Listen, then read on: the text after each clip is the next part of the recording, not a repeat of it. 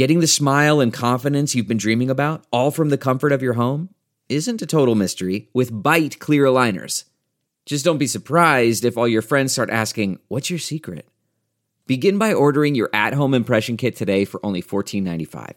Bite Clear Aligners are doctor-directed and delivered to your door. Treatment costs thousands less than braces, plus they offer flexible financing, accept eligible insurance, and you can pay with your HSA FSA.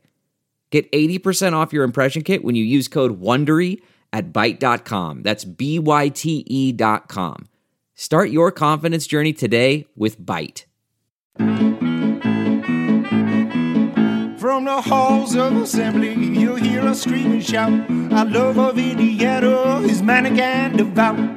Everything I you, we discuss in unique manner. We won't be satisfied until we hang another banner. Us two goofy guys go by names of Ward and Eric, and as you probably know by now, we're Hoosier Hysterics. Hoosier Hysterics. Hoosier Hysterics. Hello, Ward. Hello, Eric. Well, Ward. Yes, Eric. Another season in the books. It's over.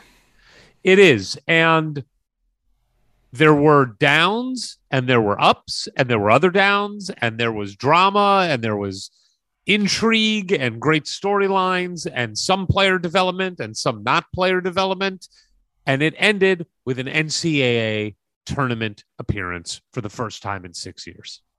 And a win in that tournament. So, look, hey, we've won an NCAA tournament game much more recently than Kentucky. Kentucky, it's been like over 1,000 days. It's been like 3 years since they won a tournament game. So just that alone, it's a new day. It's the dawn of a new day. Did they lose in the first round the year before COVID too? Yes. Oh my God, that is sensational. I didn't realize that. Before we get on to the recap of our little excursion to the end of this season, let's remind people that these days we are powered by... CommunityCars.com, sponsor of the pod, Hoosier Hysterics. CommunityCars.com, Hoosier Legends Talk with Ward and Eric. CommunityCars.com. Two things we love. Straight No Chaser. Three things we love. Straight No Chaser, acapella music, and CommunityCars.com. To me, acapella music is Straight No Chaser. Straight No Chaser is a cappella music. There is no one without the other. In the same way that CommunityCars.com is buying a car or leasing a car or selling a car. They are synonymous with each other. And it doesn't matter how you want to do it. You want to go in, talk to somebody face-to-face, get them to greet you nicely, treat you like you're the best, most important person in the world. They'll do that. No, I don't. I like to be completely anonymous, and I don't want anybody to see me or hear my voice. Then do it online. CommunityCars.com. They'll hook you up online. You don't want to even go in to get your car. They'll deliver the car to your house. But here's the problem. I live thousands of miles away. It's impossible, right? No, it's not, Ward. What? They'll deliver it to anywhere in the continental 48. They may even deliver it to Alaska and Hawaii. I don't know. I don't know the answer to that. I don't think they're doing a big business in Alaska and Hawaii, but they delivered my car to me. It was the greatest experience ever. It showed up at my house in Los Angeles. Look, Community Cars isn't just alliteration. They truly are the cars of the community, and they have been supporting Indiana University athletics for longer than we've been alive. Let's be honest. They are a pillar of the Hoosier community. And so when you're going there, you're not only getting the best deal and the best cars from the best people, but you know you are doing business with a business that supports what you love the most. The Hoosier Hysterics. Wait, no, I mean University. Sorry. Right, Indiana University. Indiana, specifically Indiana University athletics. Speaking of supporting Indiana University athletics and specifically Indiana University basketball, Community Cars has been a big supporter of our NIL efforts and the Hoosier Hysterics Collective. Many of you out there have been supporters of the Hoosier Hysterics Collective through just random donation or contributions, I should say. We love that. And many of you signed up, like about 200 of you signed up for our Hoosier Hysterics NIL Collective Bracket Challenge, where $20 got you an entry into our bracket. You filled it out. The winner will get 50% of the pool. The other 50% will go to the Hoosier Hysterics NIL Collective to just focus on Indiana University basketball. We're doing another one just for the Sweet 16. $30 an entry. So if your bracket is blown up and you're pissed off about it, give another $30 or more, $60, $90, and have a chance to win this. All the proceeds that don't go to the winner, 50%, will go to the Hoosier Hysterics NIL Collective to focus on IU basketball. And I want to make this point very clear. Go ahead. There are some people who have started other collectives at Indiana. God bless them. Godspeed to them. Hope they succeed. Our goals are different than their goals. They're a very pro-social, helping charities, helping the community, spreading the money around all the athletes of Indiana University. If you want to support that, God bless, support it. Our effort is to make Indiana basketball great. That's what we want to do. That's our primary focus. Now, yeah, and what we believe that does is that helps everything to do with not only Indiana University athletics, but Indiana University academics. Like, this program has been and will continue to be the star of Indiana University. It is the ambassador around the world to Indiana University, is this basketball program. We need it to be a top 10 program on the court, on the regular, to really maximize the value for all the other sports, all the academic programs, enrollment. How many, like, I know several personal friends who enrolled in Indiana University because of Coach Bobby Knight and his basketball team. And when you look at what Nick Saban has done with the University of Alabama's academics because of how successful they've been in football, this is the kind of gem and jewel we have with Indiana men's basketball. It is one of the premier athletic programs in the history of college, right? Yes. And we need it to be as good on the court as it is in pure numbers. The value of it, from the fans to really the revenue that comes in every year. This is still one of the best, strongest programs in the country everywhere except on the court. But that's all changing now. That's right. And NIL is going to be a big reason why. So go to our Twitter feed, at Hoosier Hysterics, for the hysterics, no E, no I. But the sometimes why? Look at our thread. You'll see the link for the Sweet 16 Challenge. Again, $30 entry, which means $15 goes to NIL. $15 will go to the eventual winner. Wait, how much do you and I get? Zero. None? Bupkis. Not even a penny. Nada. Okay. There you go. That's how we roll. All the time, forever. Yeah, it's a great business strategy. Which is why we're still shooting out of Ward's garage and my kitchen instead of a proper studio like we belong in. We don't belong in a proper studio. No, then the imposter syndrome would really kick in. Yes. So go to our Twitter, check out the link, do it. And I also want to say, we will also make deals, NIL deals, with other athletes at Indiana when a couple things happen. When there's an opportunity to grab some money for something specific for IU, we will be aggressive in doing that. We've helped the IU women's basketball program. We've made some football deals. When people specifically give us money and want it to go towards a specific athlete or sport, we will try to accommodate that. Mostly, we want to pool the money together, and our primary focus is going to be IU basketball, at least initially. All right, Ward, it's Tuesday. The last week has been insane. Let's just walk through what our last week was, starting with last Monday. Wait, I just want to prelude it with this. It was actually probably much worse than we're going to be able to get into here. This is going to be one of the few occasions where we can't really get into details of just how brutal part of these adventures were, because we just can't. They're just not for public ears. But this was... Ooh, it started well for you. Yeah, it was all fine until your ass showed up. Yeah, look, I'm not going to try to conflate these things, my appearance with things really going south on and off the court, but it's quite a coincidence. By the way, no, it's not. because some of it is a coincidence and some of it you are directly responsible for. I suppose. But we're not going to get into any specifics here. Just know that things actually went even worse than we're about to tell you. So Monday, I had to work all day in Los Angeles and then hop on a red eye to head to the best place in the world, Bloomington, Indiana.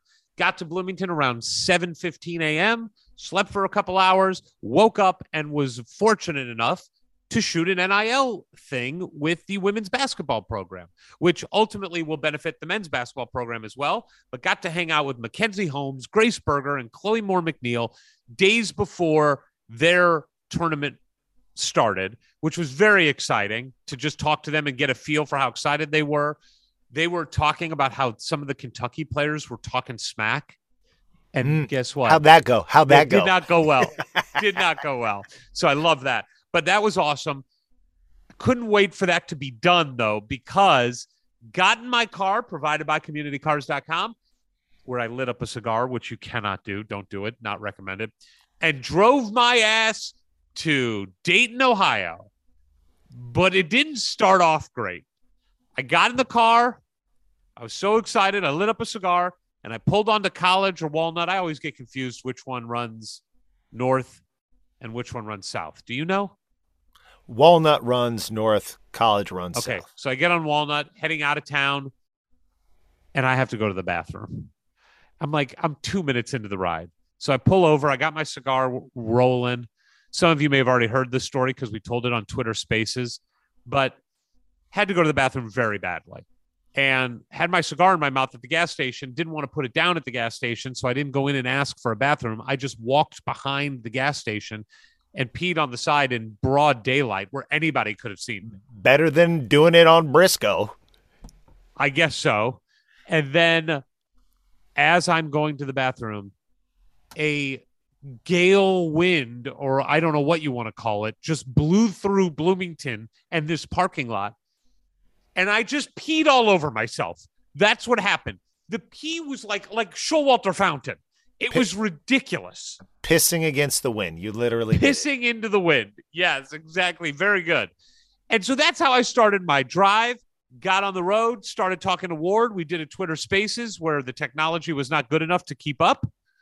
And yeah, so then while I was just trying to succinctly wrap it up, you just hit end. Just cut it off mid-wrap up. Just boop. If I can't be here, nobody can. See ya. I couldn't hear anything at that point. I didn't know what was going on. All I had heard was, and goodbye. That's what I heard. So I thought it meant you had said goodbye, so I ended it.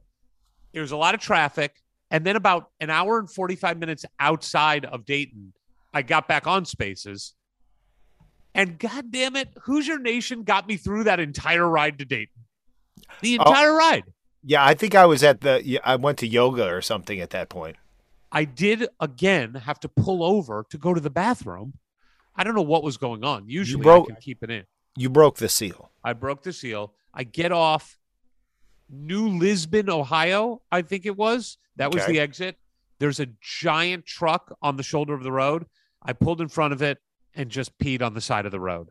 And as I was peeing on the side of the road, the truck starts to drive, comes by, and blows his horn. Just to let me know that he knows what I'm doing. Get back on the road, head to Dayton. I was told there's only one place to go to dinner in Dayton. You got to go to the Pine Club. I'll say this about Dayton's campus and the city of Dayton. They both suck. They both suck. Look, we talked about this, though. You're coming in a gray time of the year. Like, you did consider that perhaps it wouldn't be so bad, like, in the spring. No, you're going back. The buildings suck. It's brown and looks like diarrhea. Okay, so it's got that Purdue, Illinois look. Yeah, it's not pretty. Okay. But the Pine Club was an awesome restaurant. It was built in, like, 1412. No credit cards, all cash. Are you serious? Yes, all cash. Oh, that is shady. No, it's not shady. To be a restaurant in 2022 that only takes cash, you've got to be a really good restaurant. Sure, but that doesn't mean it's not shady. You're right. It could be a front for the Dayton mob. Yeah. Okay, so it was incredible, though. The waitress had been there for 82 years. It was awesome. Met some Indiana fans at the bar there while I waited for my table. just if you get to Dayton, go to the Pine Club. It is awesome. Not a window in that place. I mean, and definitely people have been murdered in there. Definitely. Yeah, see, that's what I'm saying. Yeah, this is all the affront. Drive my car to the parking lot, park, light up a cigar, start walking towards the arena, and the first thing you notice is this arena is going to be filled with Indiana fans. No surprise there. It was awesome, Ward. It was like one of those great feelings where everybody's so happy to be in the same place, to be happy to be rooting for Indiana in an NCAA tournament game. Ran into the Leals, you know, so many families were there, and got to meet Gabe Cups and his sister Allie Cups in person. And Gabe Cups is a stud who has giant hands. That's what I noticed. Did you just see the throwdown, the new Ohio Mr. Basketball? It was on Twitter yesterday. Unbelievable. Yeah, he just posterized some poor lad. I'm assuming that was in the state tournament or wherever they're at now. It was in the Final Four. But that was the human ant in full effect. Human ant crushed it. They did lose the championship game, though, which is very sad. They had a 45-game win streak. They were undefeated this season. But guess what? He's got one more year there. So it's state championship or bust for Centerville next year. I would not want to get in his way. But they were so excited to be there, rooting on Indiana. Ran into a bunch of other Indiana fans. Ran into the president of Indiana University, which you and I both ran into, and we'll get to that when you get there. I had a brief conversation with her, was going to ask her to be on the podcast, but felt like I needed reinforcement. Just didn't feel like I could properly make the ask. If only there was somebody else here with me and we were both dressed like jackasses, I will feel comfortable enough to ask. Look, when you abandon all shame, everything's easier. Everything's possible. Everything is possible. Yes. So got great seats. Was sitting amongst Indiana fans, Indiana families. And players. And yes, that was the craziest part. Yeah. To my left were the Galloways. To my right were Sean Burke and Sebastian Scott and Adam Howard, who would normally be on the bench, but they couldn't be on the bench. There was no room. There were shorter benches in Dayton and in Portland, and they were sitting directly next to me. So the first half was very difficult because Trey didn't have his best game. And I had to really reserve any kind of comment because his parents are next to me. But then the players are right to my right. And so when things went well, I am just jumping on them. I am literally hugging Sean Burke and Sebastian, just hugging them throughout the game. Hugging. Full neck hugs. I hope you were careful. I was not careful. I was totally unhinged. And like a couple minutes before halftime, they get up. Because they're going to go to the locker room. And I'm like, should I just go with them? Yeah, totally. What would happen if I just went with them? Decided not to, stayed for the game. Look, that's been said. That is a lot of restraint by you. Let me just say that. Thank you. That is not something you'd normally do. And it shows a lot of growth for you this season personally. You know what? If I was wearing the Indiana suit and you were there, I would have done it. No shame. And everything's possible. Yeah, I just would have been like, okay, Eric, like I normally do. Just went along for the ride. Just hang your head. How's this going to work out? I'm kind of with him, I guess. This might be funny or also could get me canceled. So the game was as ugly of a basketball game as I remember seeing, but Jordan Geronimo was the star of it. Mm-hmm. And it was awesome to be there for winning the first tournament game in 6 years. It was a relief. It was happiness. And then I sprinted to my car to call you. Yeah, but look, Jordan was the breakout star of the game, but Trace, of course, was doing Trace stuff that he's shown in games and half of games and maybe not that important games. But when you talk about what he did over those 3 games in the Big Ten tournament and what he did in against Wyoming, he redefined his legacy at IU. That he did affect winning. He scored over 100 points in 4 games and was really quite dominant in half after half after half, after sometimes just disappearing for entire halves. And we would not have been in that Wyoming game without Trace, and we would not have won that Wyoming game without Trace. And for a guy who hasn't even sniffed the NCAA tournament in his time there, thanks, COVID, This was it. He needed to put together some performances like this to have that legacy, which, you know, hey, there's a chance maybe it continues for one more year, but that's far from a for sure thing. So he needed these 4 games to cement his legacy. Then the game ends, celebration, Indiana fans hugging and high-fiving. I get to my car. We do a Twitter Spaces from the road. I head back to Indianapolis, and I have to share a couple stories about my return trip to Indianapolis. I needed a hotel for like 3 hours because I was getting on a flight at 7 a.m. I got into Indianapolis at around 2:15, 2:30, went to the Comfort Suites first. Went to the Comfort Suites, walked in, and asked if she had any rooms. And she said, yeah, now I'm confusing which one came first. I think this one came first. She said, yeah, I got 2. I'm like, oh, great. Can I have one of those? No. Those are for my 2 people. I'm like, what? She's like, no. Those are for my 2 reservations. I'm like, it's 2:30 in the morning. Who's checking in? She's like, yeah, I got to hold it for them. And then I said, as I'm leaving, why did you tell me you had 2 rooms? Yeah. Right? That's just a lie. It's just a flat out lie. Went to then the La Quinta, where there was a woman standing at a candy aisle, like a candy shelf. And I'm like, oh, yeah. The first woman, by the way, was reading a romance novel. And when I asked her if she was working, she said, yeah, I'll be with you in a minute. And she finished her page. So the candy aisle woman's like, I said, do you have any rooms? And she's like, yeah. No problem. I'll be there in a second. She comes back. She's like, yeah. Oh, she starts typey. Oh, I'm sorry. We've got like 17 rooms. They're all dirty. I'll give you 20% off. To sleep in a dirty room. Yeah. Okay. Would you have done that? No, you can't go to a dirty room at a La Quinta at 2:30 in the morning. Absolutely not. So then I go to a third hotel that it was going to be renamed Nameless. And I walked up to the woman and who was very disinterested. And I said, can I get a room? And she said, how many hours do you need it? And I said, you were like, me, 5 minutes.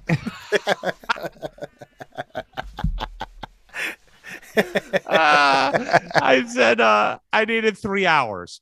And she's like, all right, I got to charge you the full night then. I go, what was the answer? What did the answer need to be so that I wouldn't get charged the first night? She goes, sometimes we do it by the hour. Oh, boy. I am in the high class part of Indianapolis. But you got confirmation the room was clean. No, I didn't get confirmation that the room was clean. I just chanced it. It looked decently clean. Went upstairs.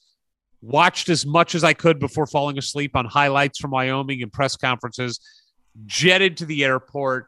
First person I see, I get to the airport just as it's boarding. Like I get right onto the plane, pass Rabbi, who's just sitting there, headphones on, typey, get on the plane to Portland, although not to Portland. It was to Minneapolis first, then changed planes in Minneapolis to Portland.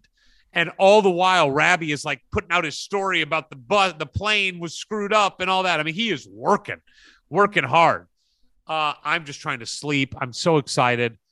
But I am also a little sad at this point because you have told me that you are not coming to Portland for this game. Well, the complicating factor is my daughter's birthday is on Friday, squarely between the Thursday game and what we hoped would be the Saturday game. So now I'm kind of like, what do I do here? Do I roll the dice and hope we make it to Saturday and then I can do like a whole weekend thing up there? Or do I just figure out Thursday? And, you know, I was excited that when that was the course I decided to take, I was very excited because I knew I had disappointed you when I said I'm coming Saturday if we make it, not Thursday. And you were like, meh, but you were cool about it. Then I was like, oh, I'm going to surprise Eric with what I thought was good news. Turns out it was a disaster and I never should have booked the ticket. But at the time, it seemed like good news. It was great news at the time, which came right about the time that I was walking around Portland heading to an open practice, which was awesome because there were like 14 people there. So you could just go and like take video. And I watched us make like 15 threes in a row. I took issue with that. You took issue with me putting out a tweet showing video of us making a lot of threes in a row saying, look, we have the ability to make threes. I mean, but yeah, but like you're giving us no new information there. I assume that every Division I basketball team can make 15 out of 23 pointers in practice. Ward, we saw Archie's teams practice. They didn't make 15 out of 23s. Well, it's only the more frustrating to know that's what goes on behind closed doors compared to what we saw on the court this year. It's true. Why tease all of us that way? That's my apologize. I take ownership of it, and I apologize. Apology accepted. Thank you. Moving on, had dinner that night. Got to see Michael Lewis, who was in town for the UCLA. Got to see Kenya and Jan, Brian Walsh. They were all out to dinner. It was just great. But I was most excited for the fact that I get to go to sleep, and the next morning I'll have to kill some time. But then Ward Roberts was showing up in Portland with our Indiana suits. There was a lot of cussing the night before trying to figure out how to use my wife's, what do you call that? A garment bag? Yeah, she had a weird garment bag from one of these services that sends her clothes once a month. So there was some cussing, there was some aggravation, and I was like, look, I get why Woody doesn't want to wear suits on the road. Now I get it. I understand. Although those Indiana suits, which I believe are 100% polyester. and not the good kind of polyester. No. The kind that if there's an open flame near it, you're out. Toast. You're gone. They don't wrinkle. And also, if you decide not to remove the tags when you buy them. You moron. I mean, Ward still has the tags on this. He doesn't even realize they're tags. He's had this suit for 3 years, and he has not removed the tags from the sleeve. And when I told him that it's a stitched tag, when I told him you have to, cut off the string, he starts to yank it off. He's going to pull it off, which would destroy the entire suit. So I stopped that catastrophe. But I'm getting on the flight, and a fellow Hoosier in L.A., Scott Rappaport, he decides last second. When I got a last second ticket, he's like, hey, I'm going to go too. So we're shooting the shit in the Burbank airport, but we get on the plane at different times. And we're both window seat guys. So he takes his a couple back and I get mine. And then, it was actually, whatever. He got stuck next to a couple St. Mary's people. Sucker. I didn't have a conversation with whoever was on my leg from Burbank to San Jose. But then who sits down next to me for the San Jose to Portland leg? Sean Burke's father, Patrick. On St. Patrick's Day, no less. And, as you and I are apt to do, just start chatting him up. And he chats me up right back. We're the worst people to sit next to on an airplane.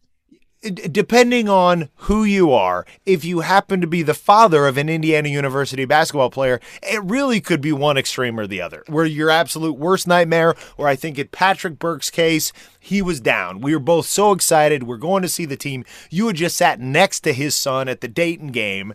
And so, he works for a major golf company. I don't know if I should say it. No, because we want to, make him pay for it if you want to say the name. Exactly. But to me, I just took that mistakenly as a very good omen. But either way, just this whole idea of Hoosier Nation coming out from Northern California, Southern California, from the Midwest, and we're all swarming like locusts to Portland. Here we come. The invasion has officially begun.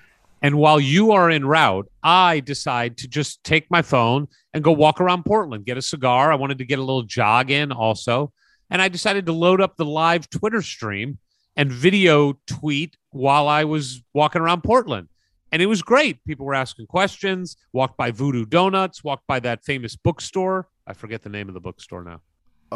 It's not City Lights, is it? That's the one in L.A. The Lost Bookstore?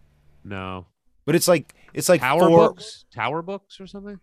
No. I got it. It's with the P. Prince Books? No, Powell Books? Powell sounds right. It's like an entire city block, 4 stories. Powell's City of Books. Yeah. Yes. So did that and just kind of, I'm walking 2-3 miles. I'm out for an hour, hour and a half. And then I walk by and I look to my right and there's the IU Trident. I'm like, where am I? I'm at the IU Hotel. I literally just walked by it accidentally. The Hoosier gods led me. Every decision I made that morning led me to that hotel, the Hilton Hotel, downtown Portland. In this universe, What do you mean? Well, in the multiverse, you know, you split off in another direction and you end up at Stumptown Coffee Roasters instead of the IU Hotel. You're multiversing me. I'm just saying it's a shame you spent a whole morning walking around Portland and you don't drink coffee. I drink Indiana basketball. That's what sustains me, my friend. Mm. And I walked into the hotel. You stalk Indiana basketball. Well, that is what commenced. And I walked upstairs. I saw Indiana logos everywhere. I saw ballrooms and I figured, oh, is this like a team meeting room? I did see like Scott Dolson from afar. And then I poked my eyes. I like pressed my forehead against the door in between the little slit in between the two doors of a ballroom, and just framed perfectly in my little field of vision is Woody drinking a coffee. I'm like, oh my God, I live streamed it. You can see Woody in there through the thing. It's stalking, no doubt. Trey Galloway busts out of the bathroom right next door, comes over, gives us a hug. I was a pig in shit. It was incredible. Saw Jordan Geronimo, talked to him a little bit. Saw just several players, J.D. Campbell, Scott Dolson. The band had finally gotten their equipment that had to be shipped separately because they had to ship it separately because the plane couldn't take it. Thanks, NCAA. Good thinking. Think about that. Guys, the plane's going to crash unless we get rid of the trumpets. Well, it was probably more the sousaphones, but look, we all watched Yellow Jackets. What's a sousaphone? Oh, it's like a tuba, basically. What's the difference between a sousaphone and a trombone? Maybe slightly different shape of the giant tube. It's you couldn't tell the difference. Is a sousaphone a trombone? Wait a second. No, a trombone is a trombone. Are you questioning yourself now on what a sousaphone is? Yeah, I'm questioning what like the difference is, because there is a difference. I've never heard anybody use the term sousaphone before. Well, my dad's in a Dixieland jazz band. He's in a traditional New Orleans jazz band. Does he play the sousaphone? He does not, but he has people who do. Difference between sousaphone and tuba. A tuba is designed to be played while sitting, and a sousaphone is designed to be played standing up. Because of this key difference, tubas are sold in a wider range of pitches, including contrabass and the extremely rare subcontrabass, while, of course, sousaphones tend to be constricted to the BB pitch. B-flat pitch? That's probably what that meant. Where else are you going to get this kind of information? I just didn't know if you were going to let me get through the whole thing. Good Christ, did we really go deep there? Okay, so I was so excited. Then the families start piling in. The Leals, Trace Jackson Davis's family, Don Fisher makes an appearance. And now I got to get back to the hotel because I'm going to go for a run, and Ward's showing up soon. So I go for a run for a couple miles, get back to the hotel. Here comes Ward. You arrive. You're happy as a clam. Well, I'm rolling. My rolling gear to get up from LA is the candy stripes and my warm-up, my Indiana warm-up top. And so, of course, I run smack dab into Mick Cronin in the elevator. Yes. Who, of course, with you, I'd gotten to share a cigar with a couple months back here in LA. And he just kind of looked like, Jesus. These guys, and it was not unlike the first time I met Archie, and I was wearing the ridiculous Indiana suit with the tags on, but with Mick was just like seeing me now out in the wild, not in a controlled setting, and was like, God damn, you guys are really committed to this. And I'm like, just wait till you see the suits I brought for me and Eric. And he was like, okay. And sure enough, he would be sent one of those pictures in short order. He would be. We both showered up. We got into our suits. And we decided to head out onto the streets of Portland to enjoy some cart food, because that's what Portland is known for, not food truck food, carts, where they have like areas where several carts are around. Was really excited to get that. We walk out. It's raining. So raining, because it's Portland. What did you expect? So we Uber 0.3 miles to the Indiana hotel because we didn't want to get our suits all messed up. And then we ordered a pizza. and we just housed that pizza. What was the name of that pizza? Sizzle Pie, I think. Sizzle Pie. Really good. Really good pizza. And then the excitement starts to build, right? Mm-hmm. Go ahead and walk through what's happening at this moment. So at first, besides the Indiana Trident, it doesn't feel like we're in the Indiana team hotel. We did run into Coach Woodson's wife. I got to meet her. That was a very pleasant exchange. But it felt pretty dead there. Nothing going on. But then all of a sudden, as we're just kind of roaming about looking for some trouble to get in, the entire basketball team comes around the corner. And there they are. They're leaving the meeting room, the ballroom, and now they're going to go get ready to leave. So we're like, okay, well, now what further trouble can we get in? We go back down to the lobby, and now the cheerleaders show up. The family shows up. The band's starting to show up with all their gear. And now it's like, okay, it's pep rally time. Let's go. And then basically we tried to coordinate to the best of our ability, like a tunnel for the players to walk through out to the bus. And as this is kind of taking shape, we did kind of run through it ourselves, and the cheerleaders were already lined up.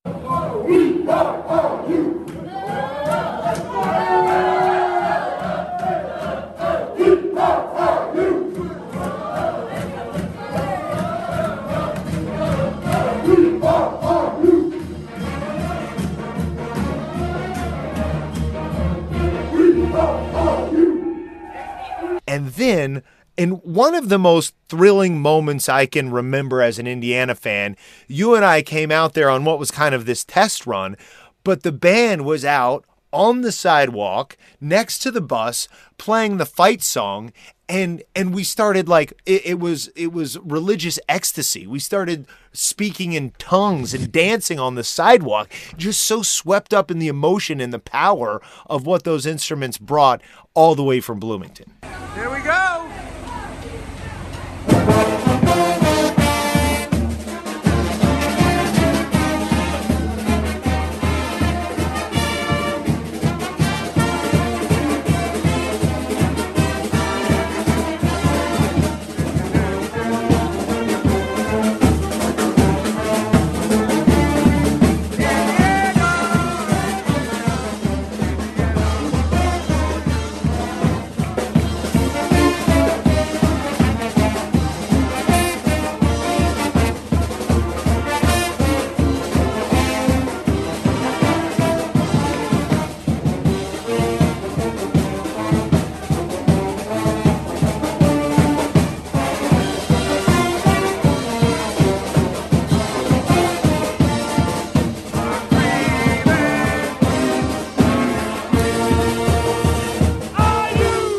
It was incredible. And then one by one, the players came out.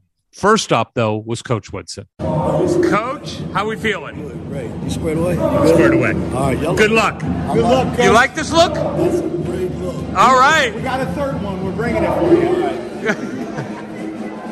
All right. Let's go. Let's get a chant going.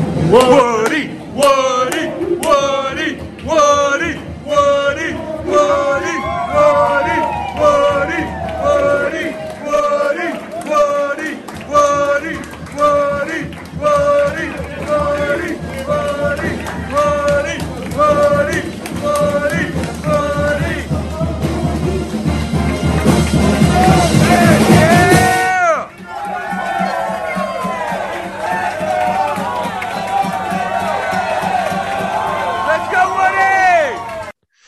And Woody walked through in his suit.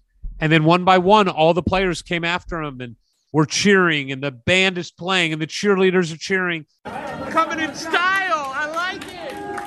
Let's go, Race. Let's go, Race. Let's go, buddy. Here we go. Let's go, TJD. Let's go. This is why you're here, buddy. This is why you're here. Timmy G. Let's go. Let's go.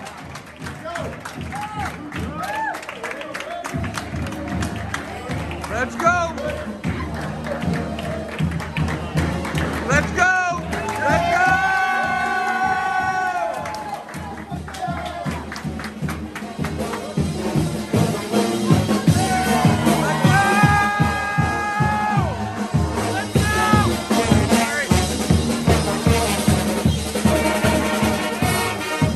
it was an incredible experience to send them off like that to this big tournament game.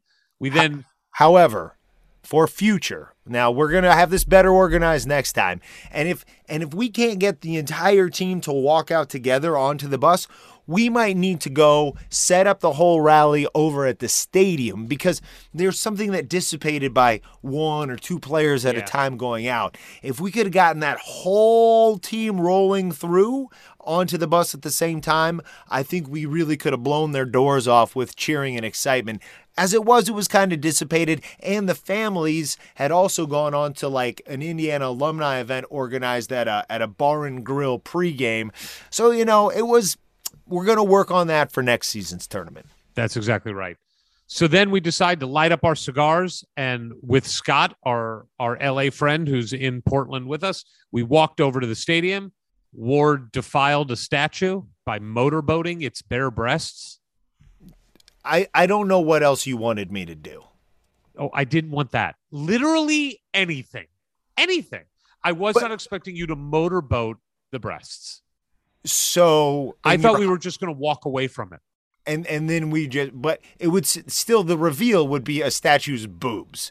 So yes. To try to take some sort of highfalutin line with me, like, oh, Ward, you really went lowbrow with that. You did. But what's the point of just half-assing lowbrow? Like, if you set me up to go lowbrow, why would I do anything but fully commit to the lowbrow? You got to cut the video in so right here so people can see it. The great thing about Portland that we're figuring out on our way over to the game is the art. The art. I mean, just on the street, you have sculptures, you have murals. Sculptures like this one we just ran into. It's tasteful. It fits the city. It is, it's elevating. Mm-hmm. It's sophisticated. It is. Should we go? Yeah.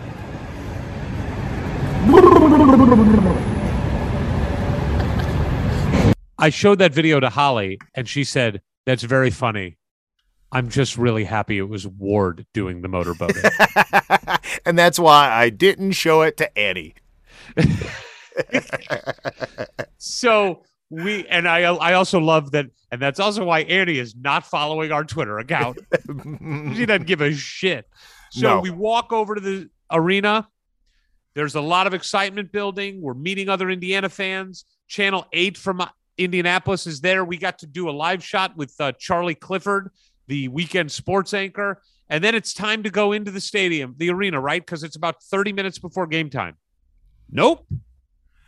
Well, because we tried to go in even earlier. We were like there like an hour before, and they're like, we got to get everybody out from the last set of games, and then we'll get you guys in. And it was raining, so we led the whole Indiana crowd over to where Charlie and the Channel 8 crew was set up under the old basketball arena where now the hockey team plays, and we're like, well, we'll hang out here until they let us in. But no, they had no intention of letting us in a half hour before the game, 20 minutes before the game, or even really 10 minutes before the game. They opened those doors with about 5 minutes to go before scheduled tip-off. But, of course, they're going to delay tip-off, right? Because there's nobody in this arena yet. They've got to allow the paying customers to take their seats, right? Wrong. Just stay there until they let you in and then sprint to get to your seats. You and I got to our seats. Thank God I didn't let you get a water like you wanted to go buy a water or Coke, because we sprinted to our seats and got to our seats as the ball was being tipped. It did not feel good. It did not feel good. Oh, no. We were like maybe 2,000 people in that arena, and that might be generous. It was empty, not because people were using the bathroom or at the concession stand. They were still outside waiting to get in. I do want to back up a minute, because outside we took some pictures with people. We did take a picture with a woman that was an Indiana fan. Don't know her name. I think she was three sheets to the wind. She grabbed my ass full hand and then grabbed your ass full hand. She did. She grabbed my right cheek full hand. Didn't go in for the cornhole action like she did for you. She pinky went in the crack. She grabbed my left buttocks, and then pinky was running the Grand Canyon. I was spared that indignity. So the game started. We did get a quick chance to run into the president of Indiana University, Dr. Pamela Whitten. And we, of course, just immediately, you got to come on our podcast. I believe I said something to the effect of, it's very nice to meet you. I'm so glad you're here today. And then you forearm shivered me out of the way to get her onto the podcast because and her were old friends at that point. Right. We had met briefly the day before, but now I was looking like a full idiot in the suit with you. And she did say, I'll come on. Let's set it up with my office. So, Dr. Whitten, the ball's in your court. Call my office. They'll set it up. Oh, no. She's coming on the podcast. We got to make her now. So then, look, we're going to get into the game a little bit more later with our guest. I've never been in a situation where it went from so jubilant and happy and, oh, my God, this could happen, to just the absolute opposite of that quickly. I mean, it was 10 minutes into the game, we were like winning by 4. 21 to 17. That was the high water mark. And by halftime, it was disgusting. I mean, it just felt depressing and disgusting. And honestly felt like there was, even though we knew we had come back against Michigan down by a similar amount, this felt very, very different. They were getting layups in the half court anytime they wanted it. Wide open threes. Trace was not hitting his shots. Parker hit his first three, and then that was it. Yeah, nobody was hitting any shots. At all. And when you look, everybody's talked ad nauseum about what happened in the days, in the games leading up to, and, you know, the flight even getting out there. And when all of that is the reality, right? That was the previous 5-6 days that you're like, well, where it takes so much energy and effort and focus to come back from such a deficit when you're playing against a very well-coached team. Just everything's got to break right, and you still might not have enough gas in the tank. So we all were very aware this was different from halftime at the Michigan game. Very different. And then the second half started, and it was more of the same. They went on a quick 4-0 run, and then there was 18 and a half minutes left, and magic happened. The last great moment of the Indiana basketball season. The basketball gets stuck over the backboard. The midget referee decided that he would be able to get it with a 3-foot stick. I mean, the idiot had no shot of getting it. Players were offering to stand on the chair. He was not going to let the players risk injury in the middle of the NCAA tournament. And then, like a conquering hero, these two mirages appear in the form of two Indiana cheerleaders, one male, one female. And Ward, what did you see from your vantage point? Well, I saw something that is going to be revealed later on this very episode. So maybe we shouldn't talk too much about it. That's what I'm getting at. It was just a magical moment. We'll say that. And the rest of the game was total tub of shit. It felt like that was it. This is how we're going to turn it around. This is the moment. It wasn't. That feeling was completely incorrect. We missed like two bunnies, and it went from bad to worse to fucking historically awful. Yes, the worst loss in the history of the NCAA tournament for Indiana University. The season was over. We were depressed. We watched a little of the UCLA game. But wait, but I do want to take this moment I had where I realized how incredibly lucky I am to be able to get up there.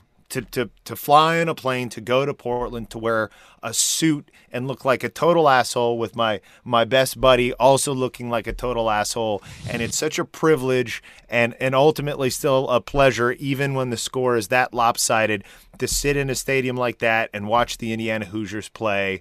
And I'm sitting there and I'm thinking about the last week and how much fun we've had. And I'm seeing Jordan Geronimo out there on the court, you know, getting in some minutes. I'm seeing Tamar Bates log some serious minutes. And you could say, oh, it was already kind of working towards junk time. But in a game like this, there was like 15 minutes of junk time. And just sort of like already being able to, in that those few minutes turn one's attention to the future or the potential future and be like, man, what a ride. And now there is going to be a whole off season where we'll see who comes, who goes, that whole thing. But I know even in being down by over 30, I still was able to feel good about this season and really the ride we've been on. And hopefully the future and seeing a little bit of the future. And look, I think we're going to break down the season and talk about the future over the next many months in different formats, some here on the podcast, but also some on Reasonable Rabbi, which is going to return to Pigs.com for subscription members in the coming weeks. So I don't think we need to do that. But yeah, look, it's going to be a tumultuous offseason. A lot of decisions are getting made. Those conversations start this week with people, the end of year meetings. So we'll just see how all that goes. Let's just say you've said this, but the last, I don't know how many days it is now, 10 days of Indiana basketball was the most exciting we've had in 6 years. And what a ride. It was fun to go on it with you. And now let's get to the people that the fans really want to hear from. Yeah, sure. It ain't us. Never is. Here comes our guest. Here comes our guest. Ladies and gentlemen, boys and girls, we are welcoming back somebody to the show. Last time we talked to him, he hadn't played a game for Indiana University. Now he's played in some tournament games for Indiana University. Eric, who's with us here today? You know, there is nothing better in college basketball, as we know, than to watch someone develop in front of your eyes. And we are talking to somebody who is the personification of development that we've seen over the last couple of years.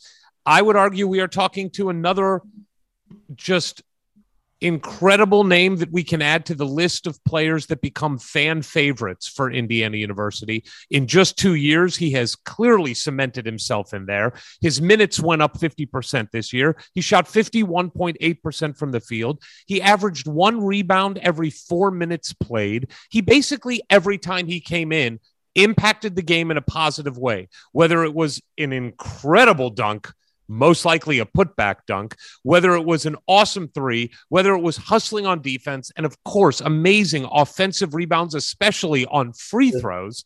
And we'll get into also maybe the most memorable bucket of the year that was basically a horse shot off the ground, bounced into the bucket.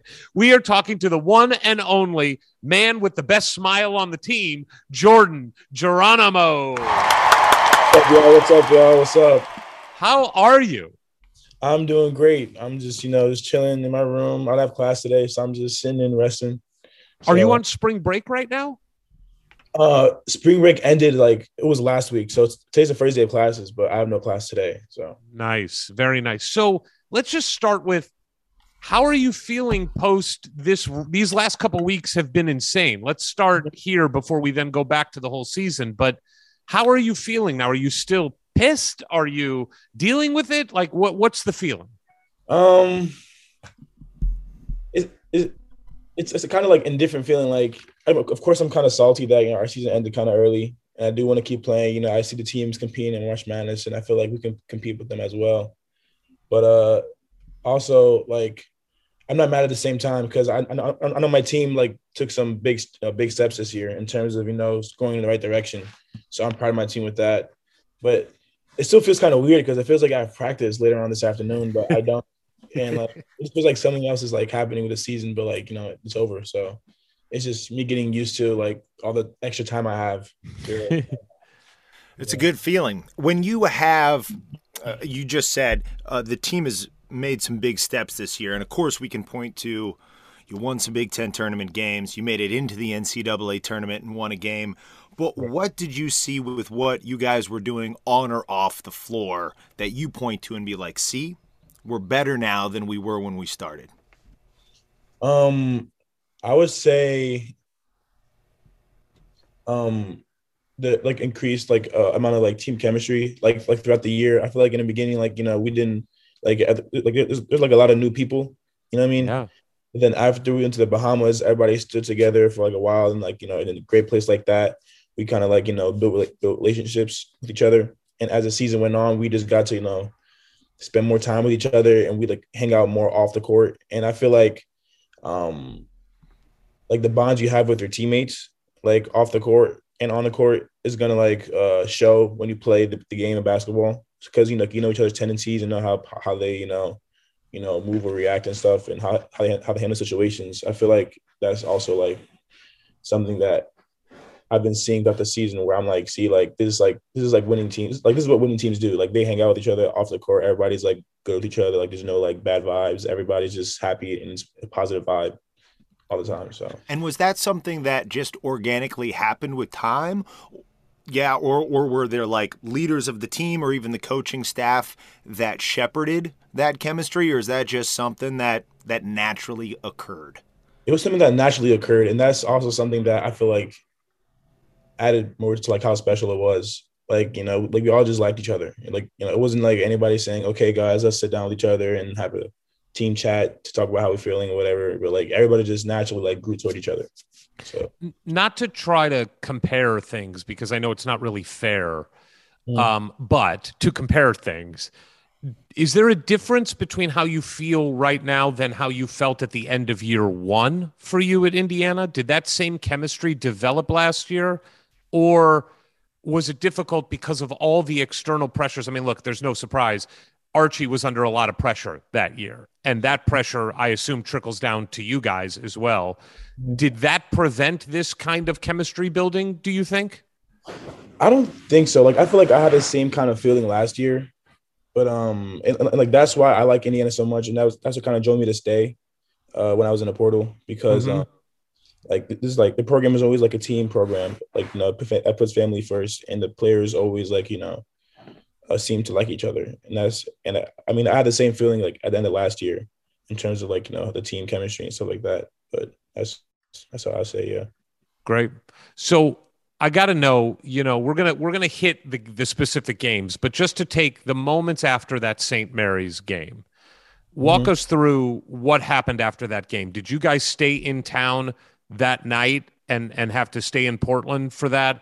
What was the locker room like? What was that overnight like before then getting on a plane and getting back to Bloomington? Well, after the loss, you know, the locker room was quiet. You know what I mean? People were, you know, was emotional because, you know, it was the end of the season. But it didn't last too long because Coach Woodson came in and was able to, like, you know, rally us up, and told us keep our heads up. You know, we did great things this season. And like each of the coaches, like when it was went in the line, and, like describes like saying thank you for, you know, the season, thank you for allowing me to coach you, stuff like that, which I thought was really nice. But it wasn't like completely sad though. Like it like there was still hope. You know what I mean? Like it was like, yeah, it ended, but we all knew like this is like, you know, the beginning. You know what I mean? Like we all knew like we'll be back. You know what I mean? So that's what that's kind of vibes I got at the end of the season. All right, Jordan, we were going to wait to the end, but we can't because you're saying this. We got to know right to it. Are you? I mean, look, last year you put your name in the transfer portal, obviously, when the coaching staff changed. The transfer portal is different now than it's ever been. It's very easy to go from school to school. Have you decided what you're doing for your junior year in college? I have not decided yet.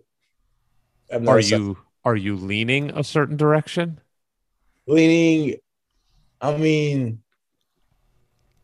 I couldn't really tell you even if I wanted to tell you because I don't really know myself. You know what I mean? Because I don't have all the facts yet. Like, you know, it depends on like a lot of different variables that, you know, people I'm talking to, like my family and them, and you know. Can you tell us a little bit about that? Like the variables. What are the variables that you think about when trying to make this very big decision? So it's just like the few people I keep in my circle, and that's including my parents and like one of my trainers back home that I've been working with all my life. Yeah, it's just like so. It's mainly them and some other people, and also I would say like. And just like research, you know what I mean? Like you have to know, like if you want to go somewhere, like where you want to go. So like right. that. Like, and just gut feeling is like the main part I would say. And have you had your end of the year, end of the season conversation with Coach Woodson yet? No, not yet. So that I'm sure will end up factoring into this as well. For sure. Yeah. Does the fact? Go ahead, Ward. I just didn't want to be presumptuous, but I will be. I'm going to speak on behalf of all of Hoosier Nation. There is nobody in this fan base, and there's a lot of us, who doesn't want to see you back. Like throughout this season, the growth we have been seeing, you know, yes, it's out there on social media, but it's in conversations and private text threads. Everybody has been so delighted to watch you grow. And on behalf of all of us, just know you're wanted back terribly. Like, we want to see where you go next. Because I think as those minutes go up and the experience goes up, all the other numbers are going to go with it, including wins for this team, and we all want to be here for it. So that is, I'll just state that case on behalf of like 1 million Hoosiers. Appreciate it. Thank you. Before we kind of take a step back to the season, just to put a pin in this, clearly the end of the season, you became a much bigger part of what was going on the court than at certain points in the season. And I want to talk about kind of if that was frustrating for you throughout the year. But look, we don't win our first tournament game in 6 years if you don't have the game that you had against Wyoming. From an energy standpoint, from the production standpoint, you just lifted the whole team. Did the end of this year impact, or will it impact, how you evaluate going forward at Indiana? I feel like it could. I mean, I haven't really thought about it like that as much, but just from thinking about it right now, I feel like it could.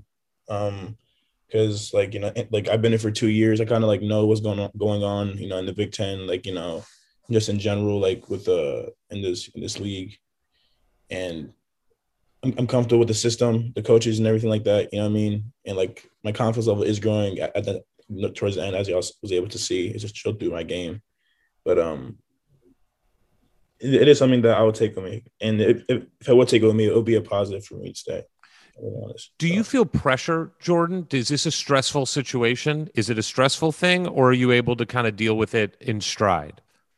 I can deal with it in stride. I mean, like, I know at the end of the day, like, I'm going to make the best choice because, you know, I feel like God has a story written for me, you know what I mean? So I know, like, if I decide to do something and I feel comfortable with it, I feel like it's going to work out at the end of the day. So that makes sense. All right. So I got to ask you, the NCAA tournament goes on. Are you like Ward and I, where it's very hard to watch the tournament, and when we do, we root hard against the teams that we hate, mainly all the Big Ten teams? How do you consume the NCAA tournament right now? It's really entertaining. I mean, like, I'm not gonna lie, I'm kind of biased sometimes, you know what I mean? Like, you know, I don't like, I will boo them for sure. But overall, like, of course, I take it with a grain of salt, you know, whatever, like, could have been in there, but it's still like something that I enjoy to watch. When Wisconsin lost, I just want to know specifically on when Wisconsin lost, were you happy about that? Yeah, not even gonna lie. Iowa, for sure. Yes, I love it. Okay. Who? Yeah, go ahead, Ward. Oh, well, no, you were going to keep on that line of questioning. So I was just going to ask, now you've played 2 seasons in the Big Ten. Obviously, Purdue is our big rival. We'll get to that game. Mm-hmm. But is there a team that surprises you, that sticks out as a team you really don't like, that's not Purdue? Is there one that sticks out more than the others? I don't really have a team like that. No.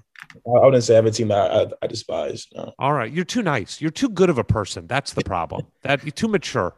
Too mature.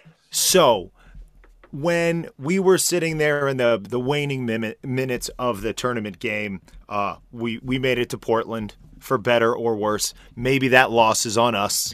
But it wasn't lost on me in those final moments when the game was decided that a week earlier, we weren't even supposed to be there. Like, basically, most of Hoosier Nation and the pundits had said, we're not even going to make the tournament.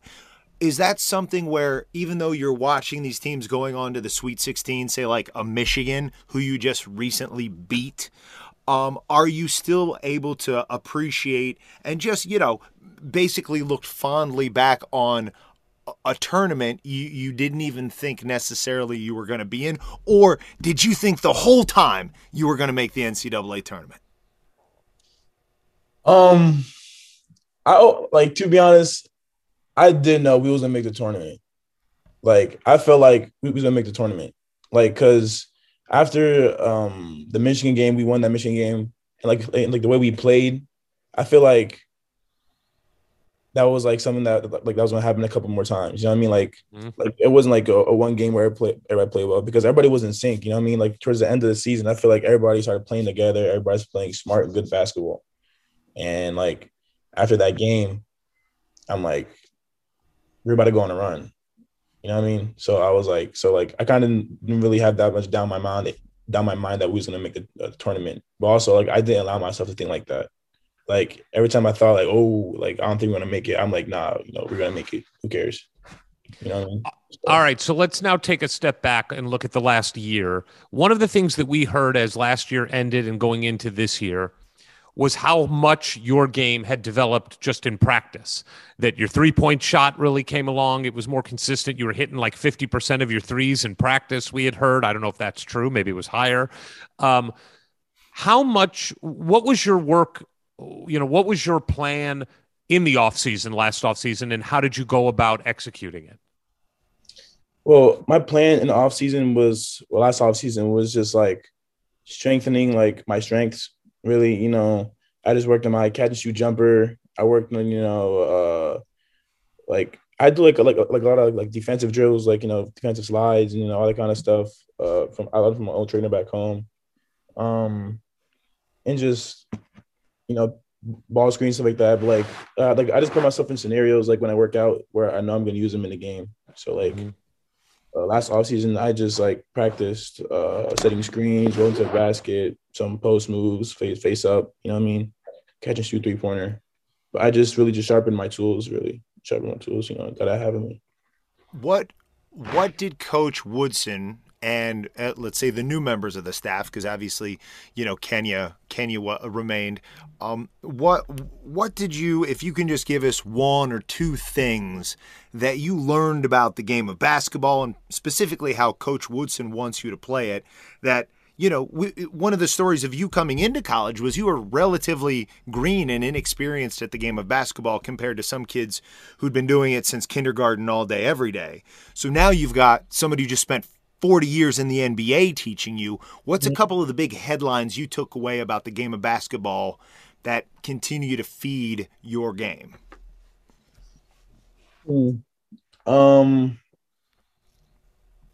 I guess it's some things that I would take away from Coach Wilson, it's crazy. When he speaks about basketball, you can just tell he knows so much. You know what I mean? Sometimes the assistant coaches think we should do something else because the way he runs the program, the coaching program, is everybody can have their input, but if he decides what what's going on, he can do what he wants. But he allows the coaches to have their input, so we can all figure out a way to set a defense up or a way to how to beat a press or whatever. And so there'd be times where Coach Woodson would have a certain game plan, and other coaches won't I guess agree with it. And Coach Woodson would be no, this is it. And then it will all work out at the end of the day.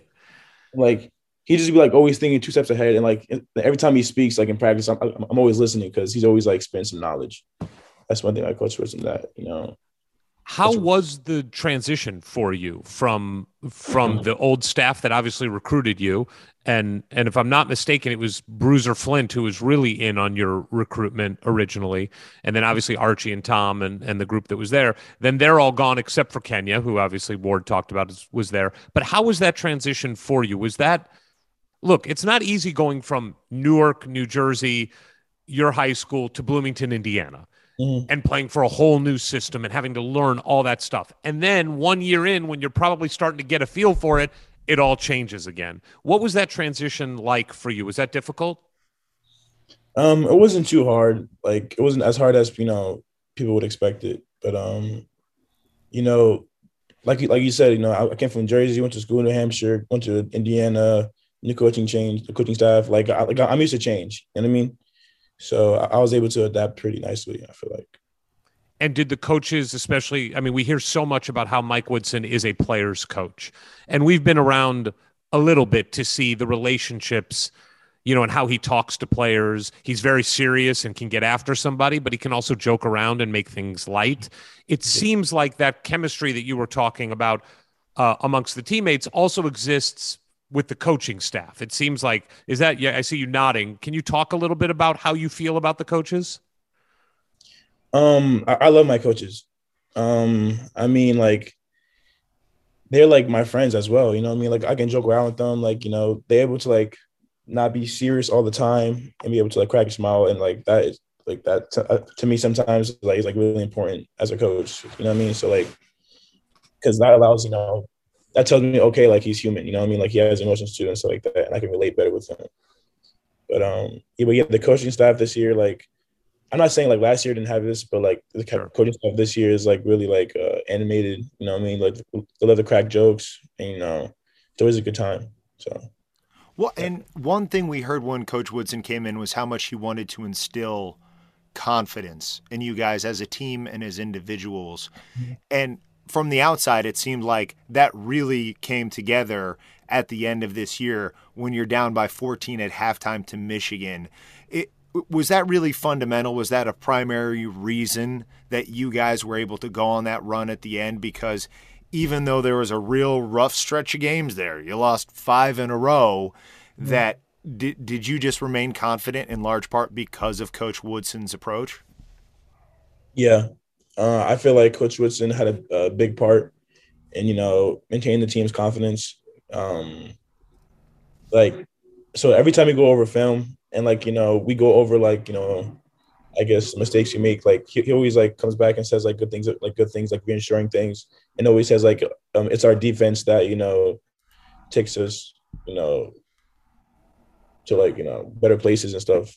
And he always, like reassures us, like, where our strengths are. And, like, we always know, okay, like, if we, like, he always says if we play defense and rebound, you know, we'll win games. And, you know, we just do that. And, yeah. Before we go on, I got to ask, because your sweatshirt is screaming at us to talk to you about the Billionaires Boys Club. What is the Billionaires Boys Club? It is written on your right shoulder on your sweatshirt. Yeah, I actually got this in Portland, Oregon. This looks kind of cool. I mean, like, I don't know much about the brand, but I know it's kind of popular, so I was just buying. This is my first one I bought, so that's cool. I like it. It looks soft. It is soft, but I have to remember to not wash it or it's in the shrink. Yeah, I think exactly. All right, so let's go to the Bahamas.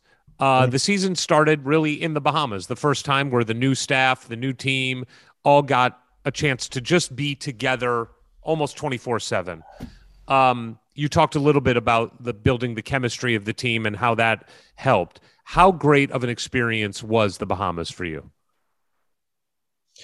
I think it was a great experience. I mean, like, I feel like it was smart too. You know what I mean? Because there's a lot of new players, you know, whole new coaching staff, and, you know, new coach. I feel like that Bahamas trip was, first of all, a great test for our team. You know what I mean?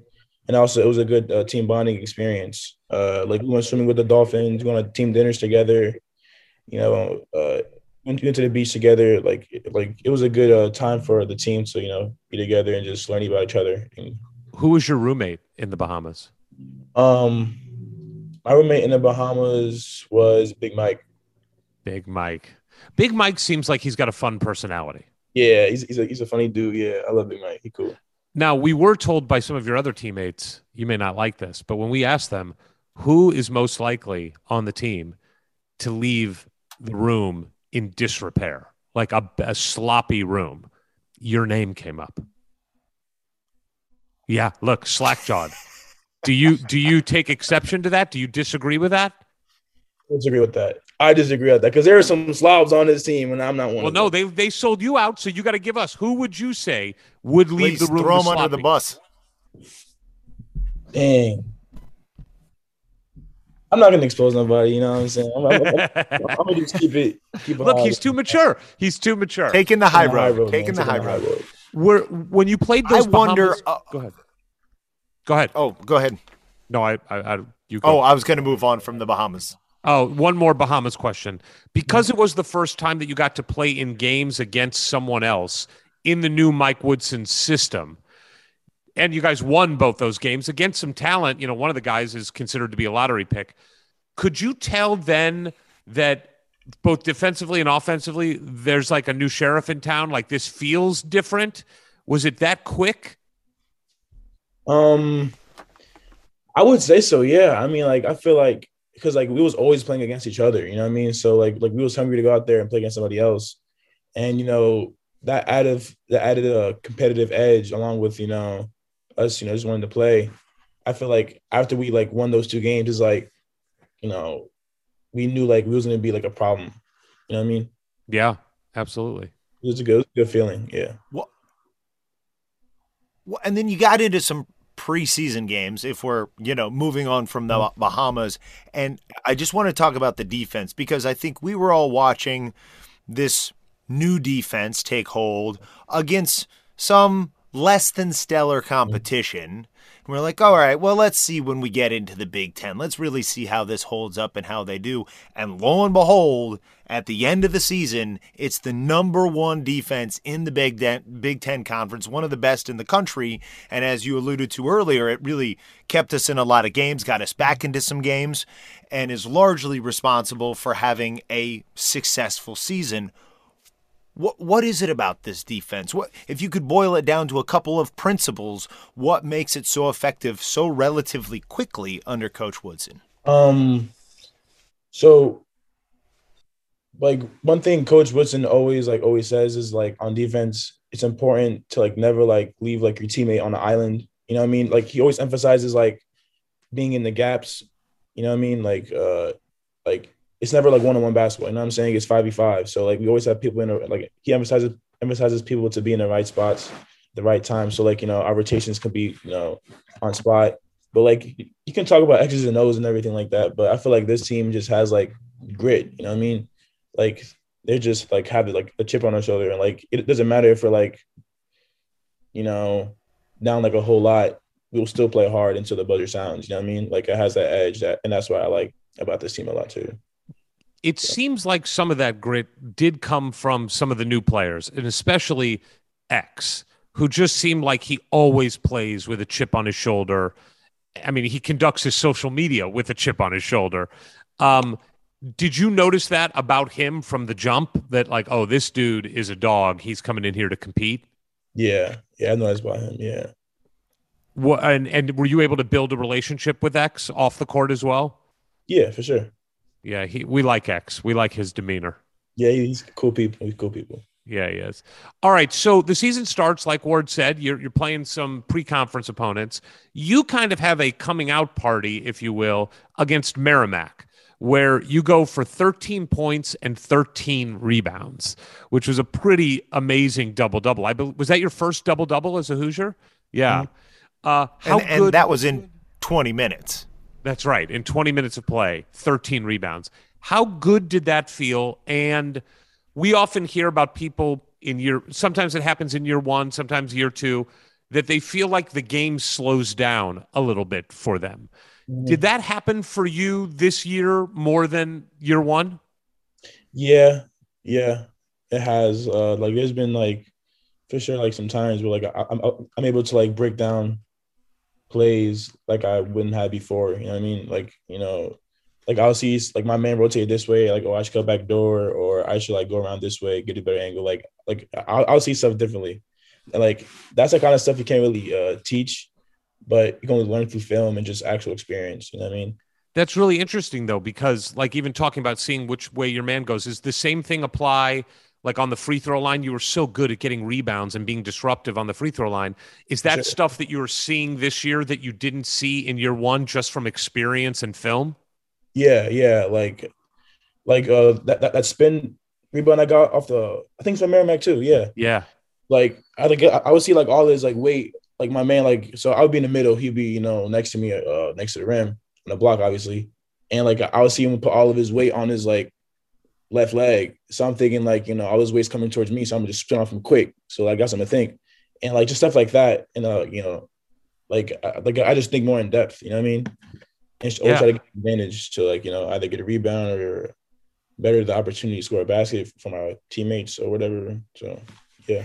I do wonder, like, in terms of the art of the rebound, it is one thing that you can have sort of natural instincts for. Obviously, you have the athleticism, which aids you. But I think about somebody like Dennis Rodman, who's like really a student of the rebound.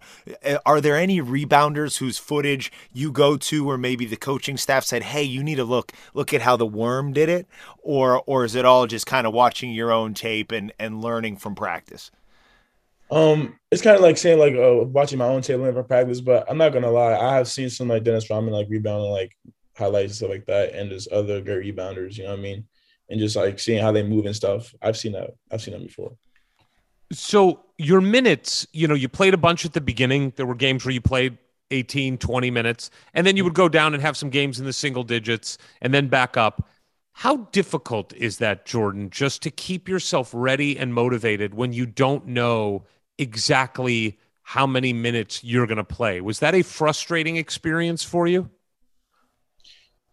It wasn't frustrating, but it definitely wasn't, I guess, ideal. I mean, you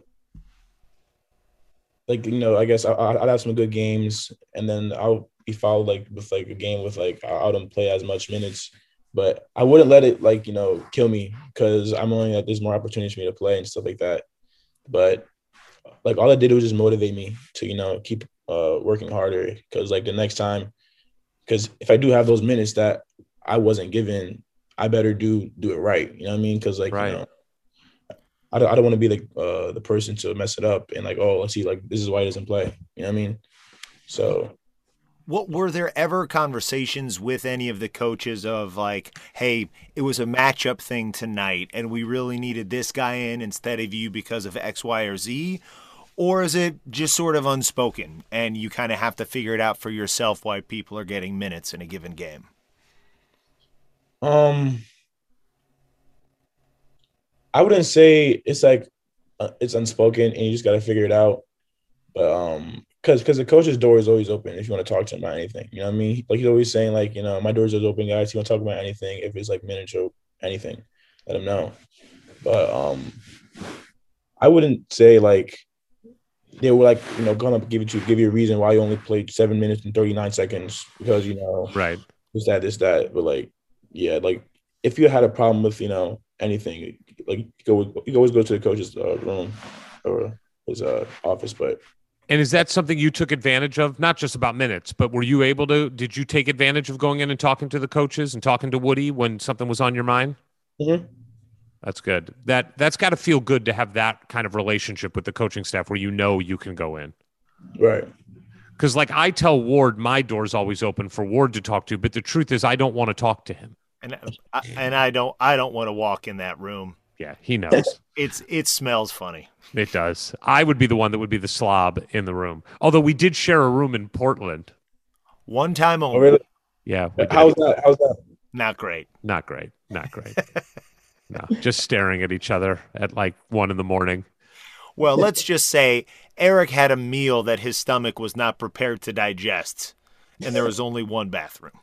Yeah, that's true. Small room. All right. We go on the road. Obviously, winning on the road in the Big Ten is a very difficult thing. You seem to really perform on the road this year. We went to Nebraska where you scored 10 points and 8 rebounds and help us win at Nebraska. At Maryland, of course, you have the famous bounce shot, which we will talk about.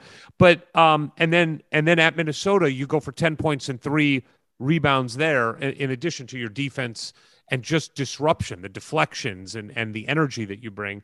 But what is it about playing on the road that is just so damn different than playing at home? I mean, everybody in the Big Ten is terrible on the road and better at home. Yeah, I mean, I feel like playing away games on home games, it really just shows like how much power like home advantage has and the crowd has, you know what I mean? Like if you have a crowd cheering you on, you know what I mean? Like it's going to give you energy to, you know, keep playing hard. But if you have like a crowd chanting airball at you, you know what I mean? If you have a shot, you're going to be like more, I guess, discouraged, but also plays into like how mentally tough the players are, you know what I mean? Right. So I guess I would say like, and also the Big Ten has some really like bad arenas in terms of like how do I say this? Like, I can't talk right now. Jeez, referees give home teams the call. Is that what you want to say? Because you don't have to say it, but we will. No, I was going to say that, but like what I was meaning to say is like this, like the environments you play in like differ. You know what I mean? And like, and there's like a lot of arenas that's hard to play in. That's like just shooting backgrounds and things like that. Yeah, like in terms of like, you know, the crowd, you know what I mean? Just how like the way like the arena's built, like Mackey Arena is hard to play in. Right. Like the sound bounces off everywhere. I couldn't hear anything, you know. The overwhelming stench. Yeah. But well, let's flip it and talk about playing in Assembly Hall because your first season.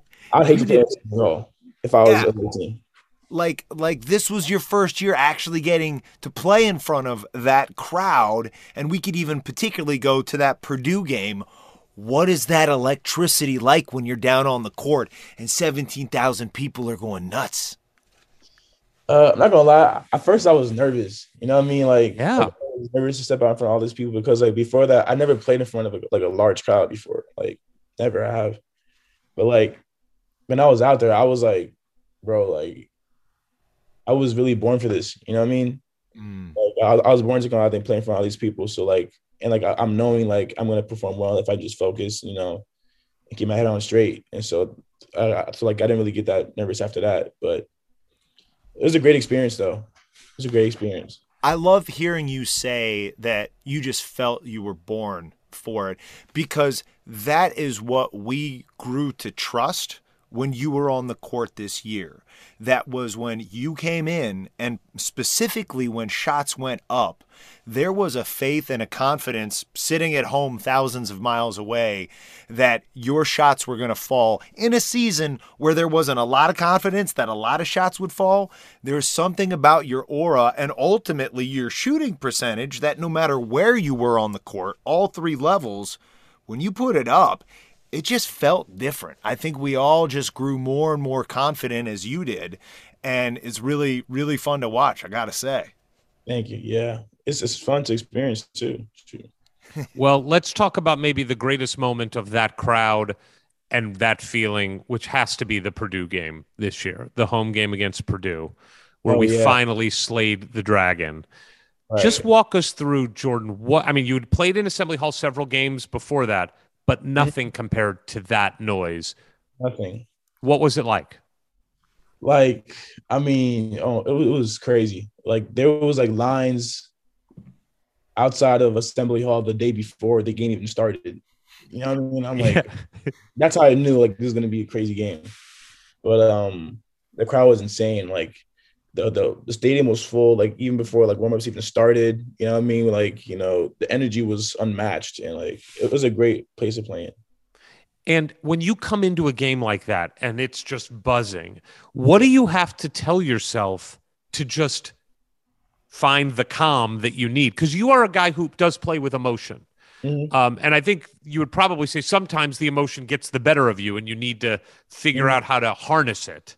Mm-hmm. But what do you do to harness it? How do you find your calmness in that sea of craziness? I just tell myself to breathe. You know what I mean? I just breathe in through the nose, out through the mouth, and just take my time. And then, you know, I'll be straight. That's all it is. Well, you were a lot this season. Now let's get to the Maryland game. Walk us through the horse bounce shot. Dang. Okay, so shot goes up. You know, I'm getting boxed out. The ball is just coming down, and like I'm getting boxed out, but like I'm able to like reach over. So I reach and like, I couldn't really grab it, like grab the ball. So I just smacked the ball. I mean, like I just smacked it on the ball on the floor because I know like if it bounced, I can jump up and probably grab it over everybody else. Right. But it just bounced into the bucket. I said, okay. When did you know? In the slow-mo replay from the camera under the basket, it's amazing because you slap it and then like with the other players, all your eyes go up, and then you can kind of tell as it's starting to come back down, it registers in your mind, you're kind of like, it might, and then it goes through and you're like, it did. The funniest moment of the entire season was your reaction to that shot. Yeah. That was hilarious. That was nonsense. I feel like I can't do that if I tried. Like a million times. No, that's also one of those where on the way back you raise your hand and be like, "Yeah, those are my 2 points. Make sure that those go in the box score under Geronimo. Those are mine." Right. So then we do hit. You know, obviously Ward talked about that hard stretch, and we would be remiss if we didn't talk about the Northwestern game. And I don't want to get into the specifics. We're not asking you to dirt on your teammates, but look, it was a public thing where 5 guys got suspended for that game. How difficult was that as a teammate? Of those are your friends getting suspended. It's obviously a big news story. You're shorthanded going into that game, and we lose a game that we probably should have won, which did have some seeding implications as it turned out. But what was that moment like for you? And when Woody laid down his punishment, how did you and the team take that? Well, I feel like that experience was like a really big learning lesson for the team in terms of maturity. It was difficult because, you know, Northwestern was a big game for Miller, and not being that 5 players got suspended and we weren't able there to like help them out. It kind of like, you know, was an eye opener for us, and like, I guess, like, I think after that, we kind of, like, matured a lot more as a team. But it was definitely a hard experience. But, like, every team has to go through adversity, whether it's off the court or on the court, in order for them to, you know, grow. So was there a moment after that happened when Woody did suspend everybody? Was there, like, I don't know, a player meeting or something where it's like, this guy isn't screwing around? Like, if we mess up, this is what's going to happen, and no more of that this year. Did that kind of happen on the team? Yeah, like there's kind of like a rally. You know what I'm saying? Like, okay, guys, like let's lock in and not mess around. Like, let's get to it. So. And is it a team thing, Jordan, or is there? You've got some upperclassmen on the team. Are there people that are like the leaders on the team that are leading the charge in that? Of course, always the captains, you know, are the people who are going to lead it. But like, it's always like a team thing at the end of the day. You know what I mean? Like, everybody's always like, contributing however they can. That seemed to be a watershed moment of Coach Woodson publicly saying it's about the culture of this program first, and then the wins will come. Can you talk a little bit about what Mike Woodson's culture is? Obviously accountability is part of it, but what should it feel like, you know? And let's hope you're coming back next year as an upperclassman, as a leader on this team. What would that mean to lead, be a leading member of a Coach Woodson program? Well, Coach Woodson, like you said, like he's really big on accountability. He's really big on like not making excuses and like, you know, holding your own.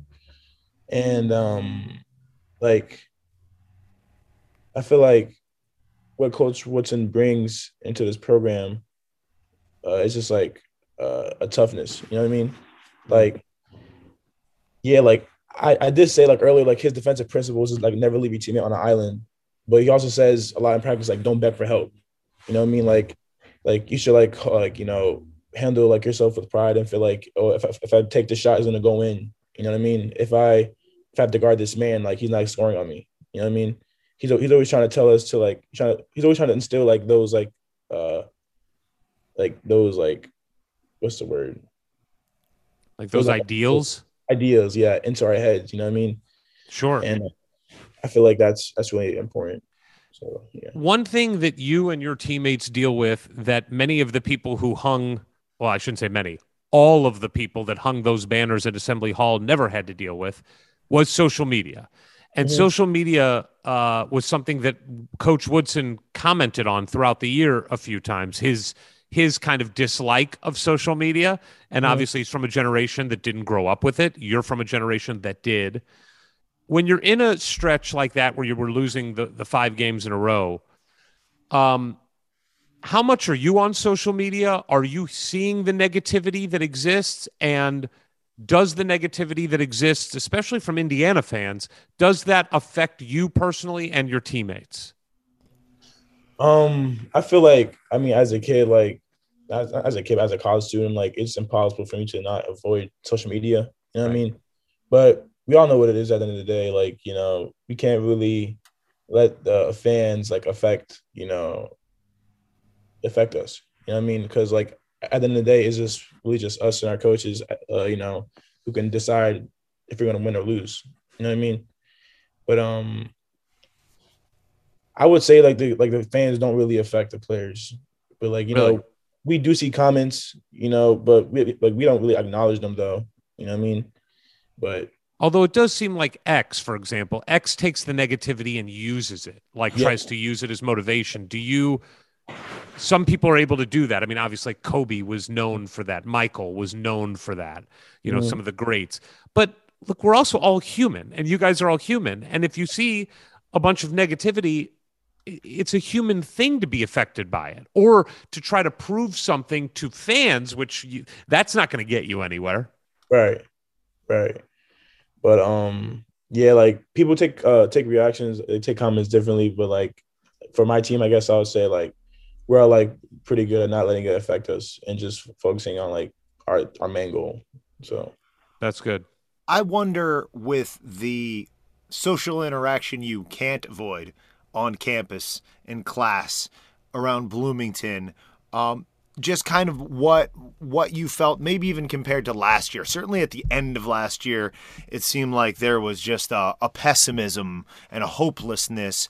I'm wondering, even with what happened in Indianapolis at the Big Ten tournament, and what happened in Dayton, and now in sort of the afterglow, if you will, can you feel the positive buzz around this program right now today that probably didn't exist after the end of the Big Ten tournament last year? For sure. I feel like there's more of, like, a positive vibe around the program this year versus last year. Because, you know, like, we kind of ended on, like, a positive note. Yeah. I mean, it kind of, like, doesn't look like it. If you look at the scores, you know, we lost by 30. Kind of sucks. But, like, at the end of the day, like you said, we won two Big Ten tournament games and one, like, NCAA tournament game. So, like, it's a good place to start. You know what I mean? And we all know that. So it's like, people see you on campus and it's like, hey, good game, and you can, or good season. Yeah. You can tell everybody was happy with the season that was. Right. Cool. All right, let's talk about the Big Ten tournament. So Michigan, who smoked us at home, which did not feel good, obviously, after that Purdue game. Right. And I would imagine that Coach Woodson had some choice words after that Michigan game, or during the Michigan game. What, I mean, you had a huge three in that game, by the way, against Michigan. Walk us through just what it felt like to grind that game out, and the locker room after that game. It felt good. I mean, just seeing like, you know, the difference in score just get narrower and narrower and narrower, and being able to pull through with a lead by, you know, just playing hard and playing with energy. It's always a great feeling. The locker room was turned afterwards. You know what I mean? Like, it just shows, like, you know, we can really, like, do anything if we, like, play together and lock in together. So, well, it was a great, historically great second half in the postseason for you guys. But it was still a reminder of what had happened so many times earlier in the season, was one really great half. Say on the road against Wisconsin. The second half, not so much. So fortunately, in this game, the second half was so great that it more than made up for the first half. Then comes Illinois, a team that, again, Eric and I witnessed, really thrashed you guys at home in the second half, but this was the game it felt like you guys put together almost a complete 40 minutes. Why do you think finally it clicked in for two halves that you guys were able to bring it and beat what a lot of people thought could have been a Final Four team?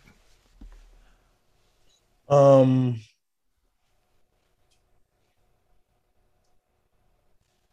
a good question. Like, I feel like after that timeout, we had like, I guess like 14 minutes left. You know, we was down by a good amount. I feel like after that timeout, like it just felt different. Like things just felt different. Like I feel like you know, everybody was just playing hard. You know what I mean? Like hard as shit. Like, like you know, and like when we pulled out that W, like it was just like saying like it was a great example of saying like, okay, guys, if you play hard as hell like all the time, we was just able to come back by 14 from Michigan. Like imagine what else we can do. You know what I mean? And so we just kind of took that with us and we kind of went on the run. I feel like so. By the way, a lot's been made about Woody's halftime speech at Michigan and how he got into some guys. Have you ever seen him more animated than halftime of the Michigan game? No, not really. Now I have to ask this. This is going to sound so silly, but like when I played basketball in high school, you know, I wasn't that good. But when my coach would go crazy, there were times where like as the kids, like, yes, you're a little scared because he's going nuts, but you also have to hold back laughing because it's funny watching a grown man lose his shit like that. Is there ever a time where these coaches are going nuts at you and you have to find yourself biting your tongue to just not laugh? Nah. It's not funny, huh? When coaches get angry, they get angry. So I try to pay attention, you know, lock in, so. Yeah, well, you're better than me. I just think it's funny when people are losing their minds. But also, was your high school coach as imposing as Coach Woodson? No, Bob McCormick? No. Like, I love my high school coach. He was the nicest guy on the planet. You know what I mean? Yeah. And, like, he wouldn't, like, you know, hurt a fly. You know what I mean? He's a cool-ass dude. Did Woody ever come after you in a certain point in the season? Was there one particular time that you remember specifically where he came after you and you just had to sit there and take it? Yeah. I remember during the Penn State game, I think it was a home game. Like, you know, like, so if you're on defense and your man's in the corner and someone drives towards you, you're not supposed to help off the corner. Right. And I did. And he threw it out to Miles Dredd and splashed it a three because I messed up on my rotation. And I came back to the huddle and he let me have it. And like, it was bad.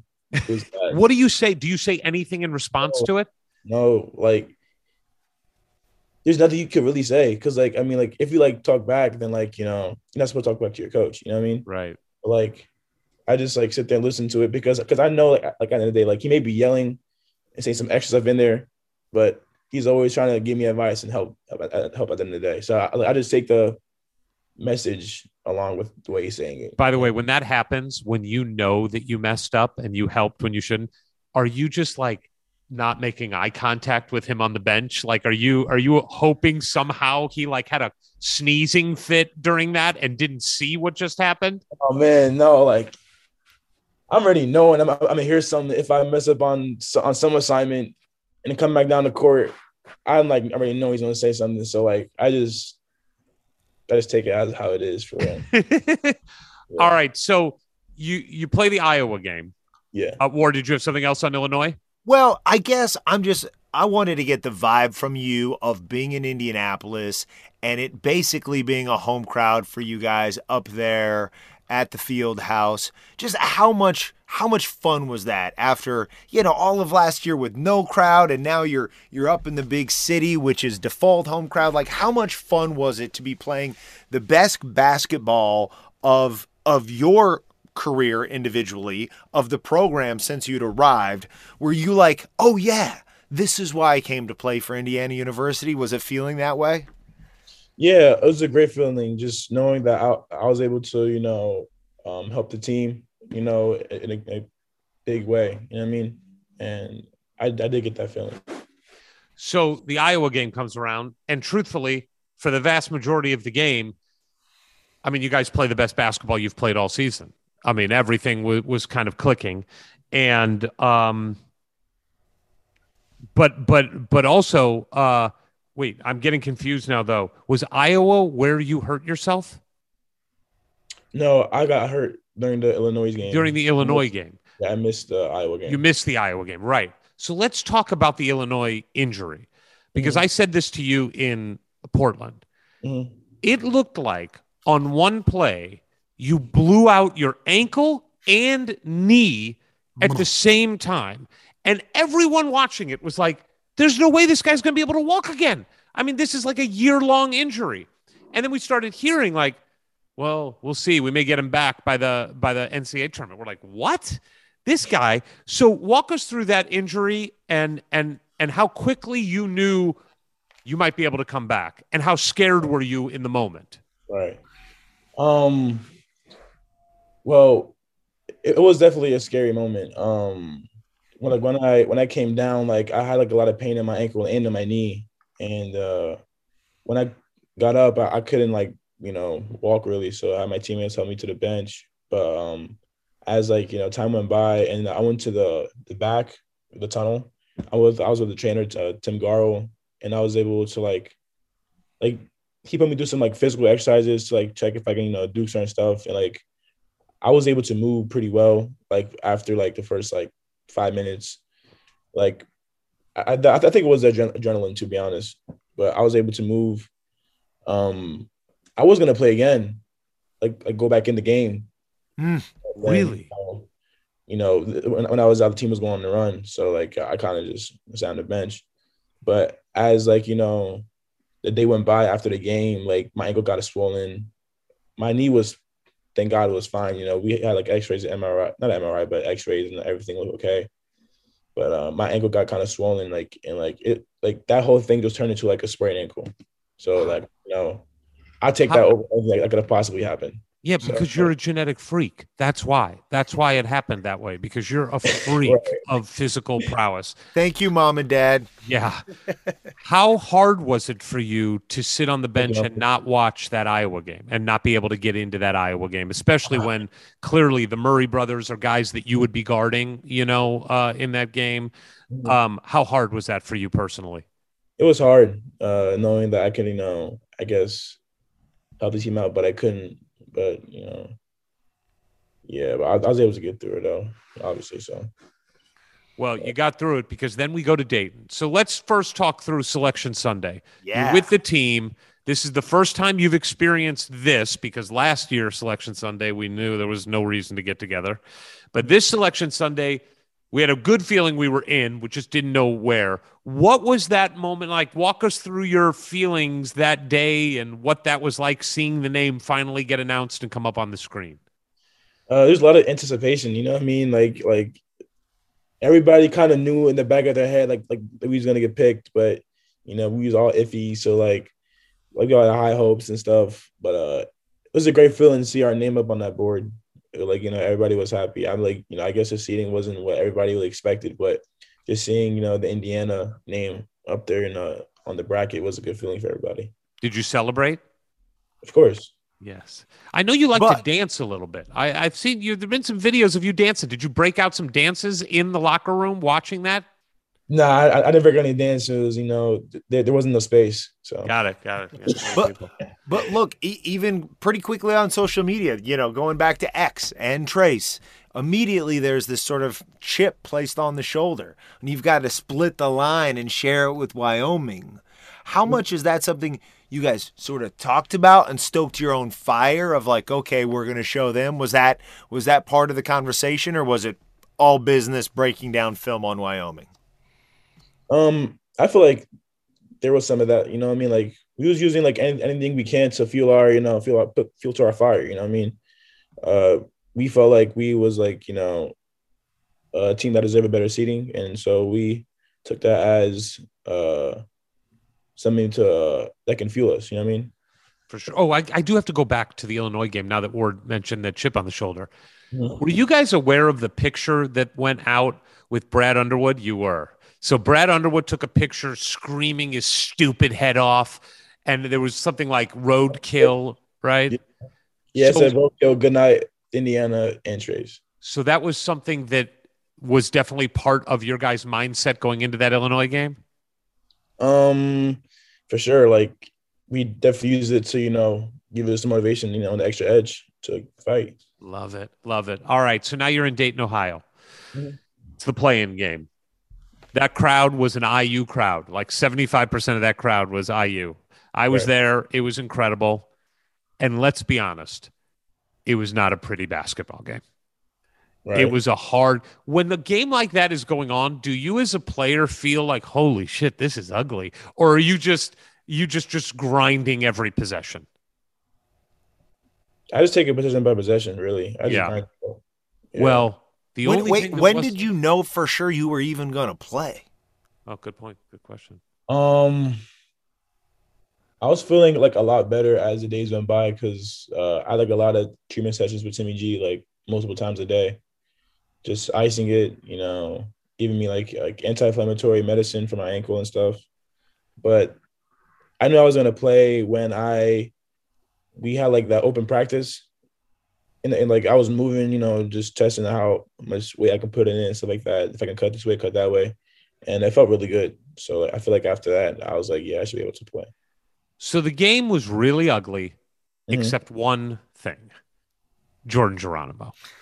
I mean, you lifted the entire team. And granted, you've had games of 13-13, you know, 10-8, but this was everything. And you, the putback dunks, the shots, you were 7 of 11 from the field. You scored 15 points. You had 7 rebounds in 19 minutes. We hear about the zone for players. Do you think you were in a bit of a zone in that game? I feel like I was. Now you say that. Like, was there a moment in the game where you realized, oh shit, things are really working for me today? Yeah. What was it? I think it was after the third putback dunk I got. Yeah. I was like, yeah, this is a game. I'm having a good game. Yeah. And then you win the game, too. I know it was an NCAA tournament game, but this was the game to get us into the tournament proper. How you're celebrating. I mean, how good did that feel, Jordan? Did that just like realize everything for you on why you come to Indiana to be in a game like that and perform at that level? Yeah, it felt great. I mean, like after that win, the locker room was, you know, was happy, was really happy. You know, everybody was smiling, you know, like, to be honest, I felt really good performing because and helping my team win because there's so many seniors on the team that don't have opportunity to play in a tournament. And I was happy that we'll have the opportunity to go. I mean, like Ray's robbing them. So that was a really good feeling.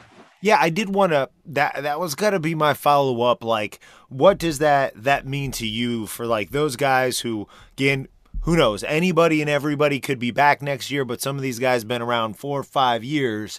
Is that something you even think about as it's all happening, or is it only in the locker room afterwards where you're like, man, I'm not just happy for me, but I'm happy for the guys who laid the groundwork to get us here? It's something that I keep with me a lot. I actually like it's not something that I just don't sit down and think about after in the locker room, like race and specifically race. Like race, like is like always been like some kind of like mentor for me, you know what I'm saying? Like he's always been like showing me like how to move, you know, like how to move in this and playing college basketball, you know what I mean?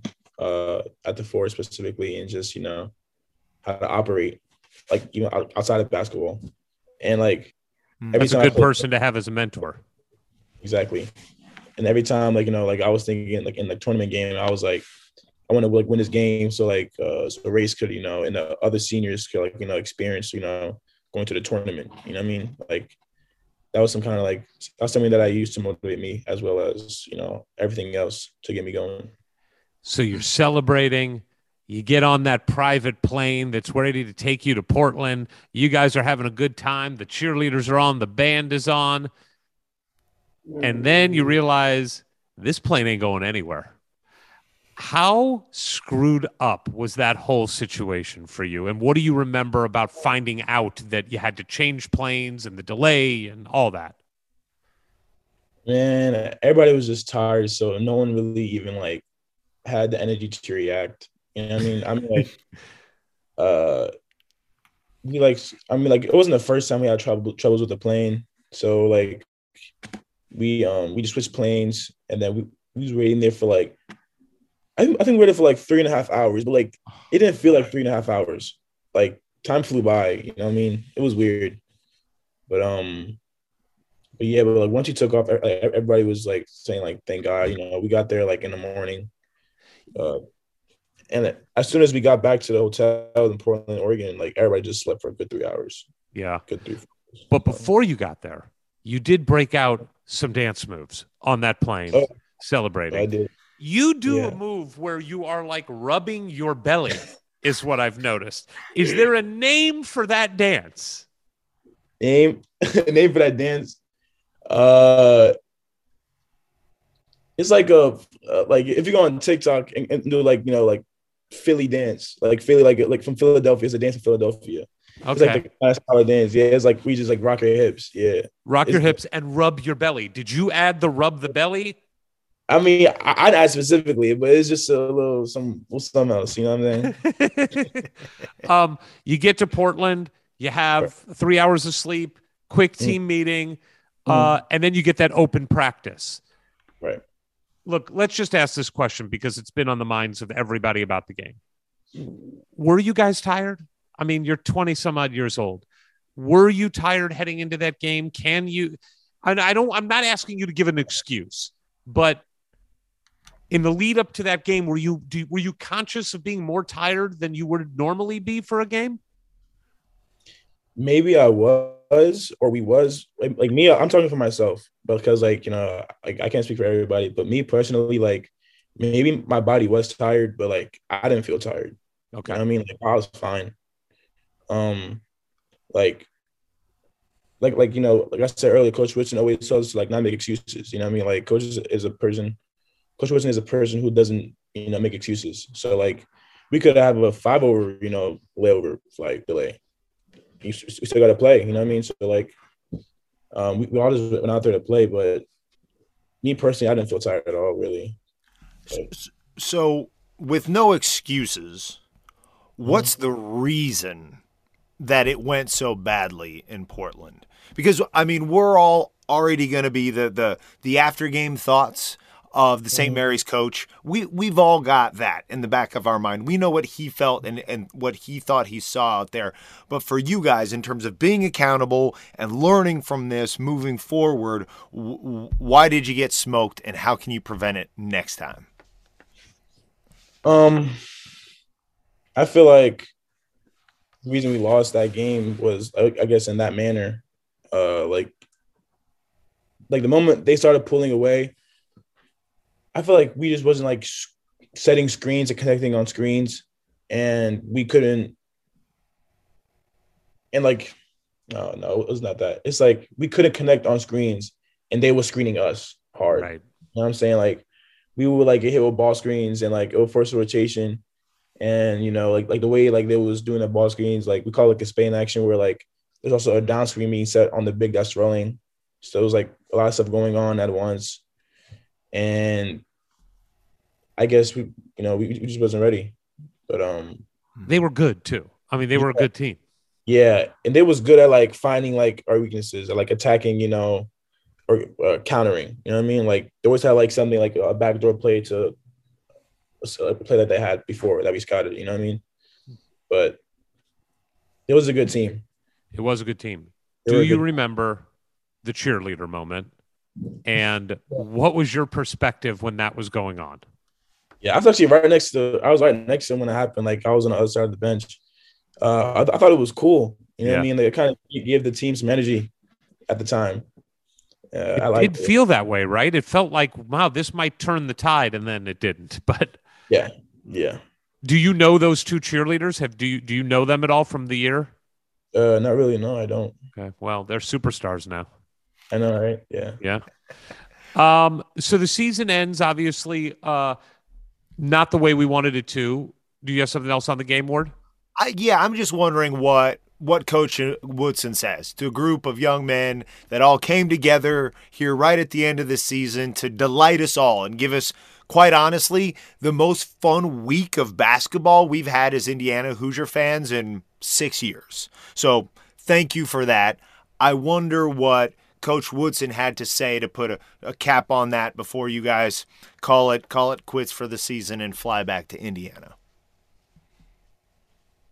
Can you say that question one more time? What did Coach Woodson say to you all in the locker room afterwards? You know, I'm just kind of curious in that of it's over now and you're not playing all the psychological mind games of the coaching. It's right. Wrapping up the season with your guys. Right. Well, in the locker room after the game, he was just saying, thank you for allowing him to coach us. And he's just saying, get a great time coaching this team and, being able to be a part of this program and stuff. But he didn't really say anything in specific, because I think we're still having team meetings still to, okay, talk about the season. But, it was just a really generic, thank you for everything, It's been a great season. There's still, more stuff to be done, that kind of stuff. We talked to you at the beginning about obviously the decision that is in front of you. Obviously, there's a lot of teammates of yours that are in a similar position and need to make decisions. Is it something where all of you individually just deal with that on your own, or do you get together and talk collectively or with a couple guys to say, what are you thinking? What does this look like if we all come back? How does that work now? I think it's more of an individual thing, because, that's their own decision at the end of the day. And you think it's being respectful, everybody's being respectful of each other by not trying to hey, we should do this together and put pressure on you? Right. Do you have a timeline for when you would like to know one way or the other what you're doing? No, I'd have a timeline specific, no. Okay. You have been in Bloomington for 2 years now, so we got to ask you some Bloomington questions. Number one, favorite pizza? Pizza? I say Mother Bear's. Boom. That's the correct answer. Ward? Favorite non-pizza restaurant? Buffalo's. Look at that. That was on the ready. What do you get there? I get a 10-piece wings, just medium, and I always get the All-American burger. Oh, ooh, okay. Thank God you added something to the 10-piece, because I was thinking, I'm 6'1" and not an athlete, and I eat 30 wings myself. I was if all Jordan Geronimo is eating is a 10-piece at Buffalo's and he looks like that. Yeah, I like to eat. Yeah, okay. All right. So we got Buffalo's, the burger, and by the way, you got to try the pot roast sandwich at Buffalo's. Pot roast sandwich? Okay. Yeah. Incredible. It is. I was very skeptical. Eric brought one out to me, and now it's my favorite sandwich in Bloomington. It's amazing. What is your favorite place in Bloomington? Is there a spot on campus that you just like? Is there that you like looking at, a building?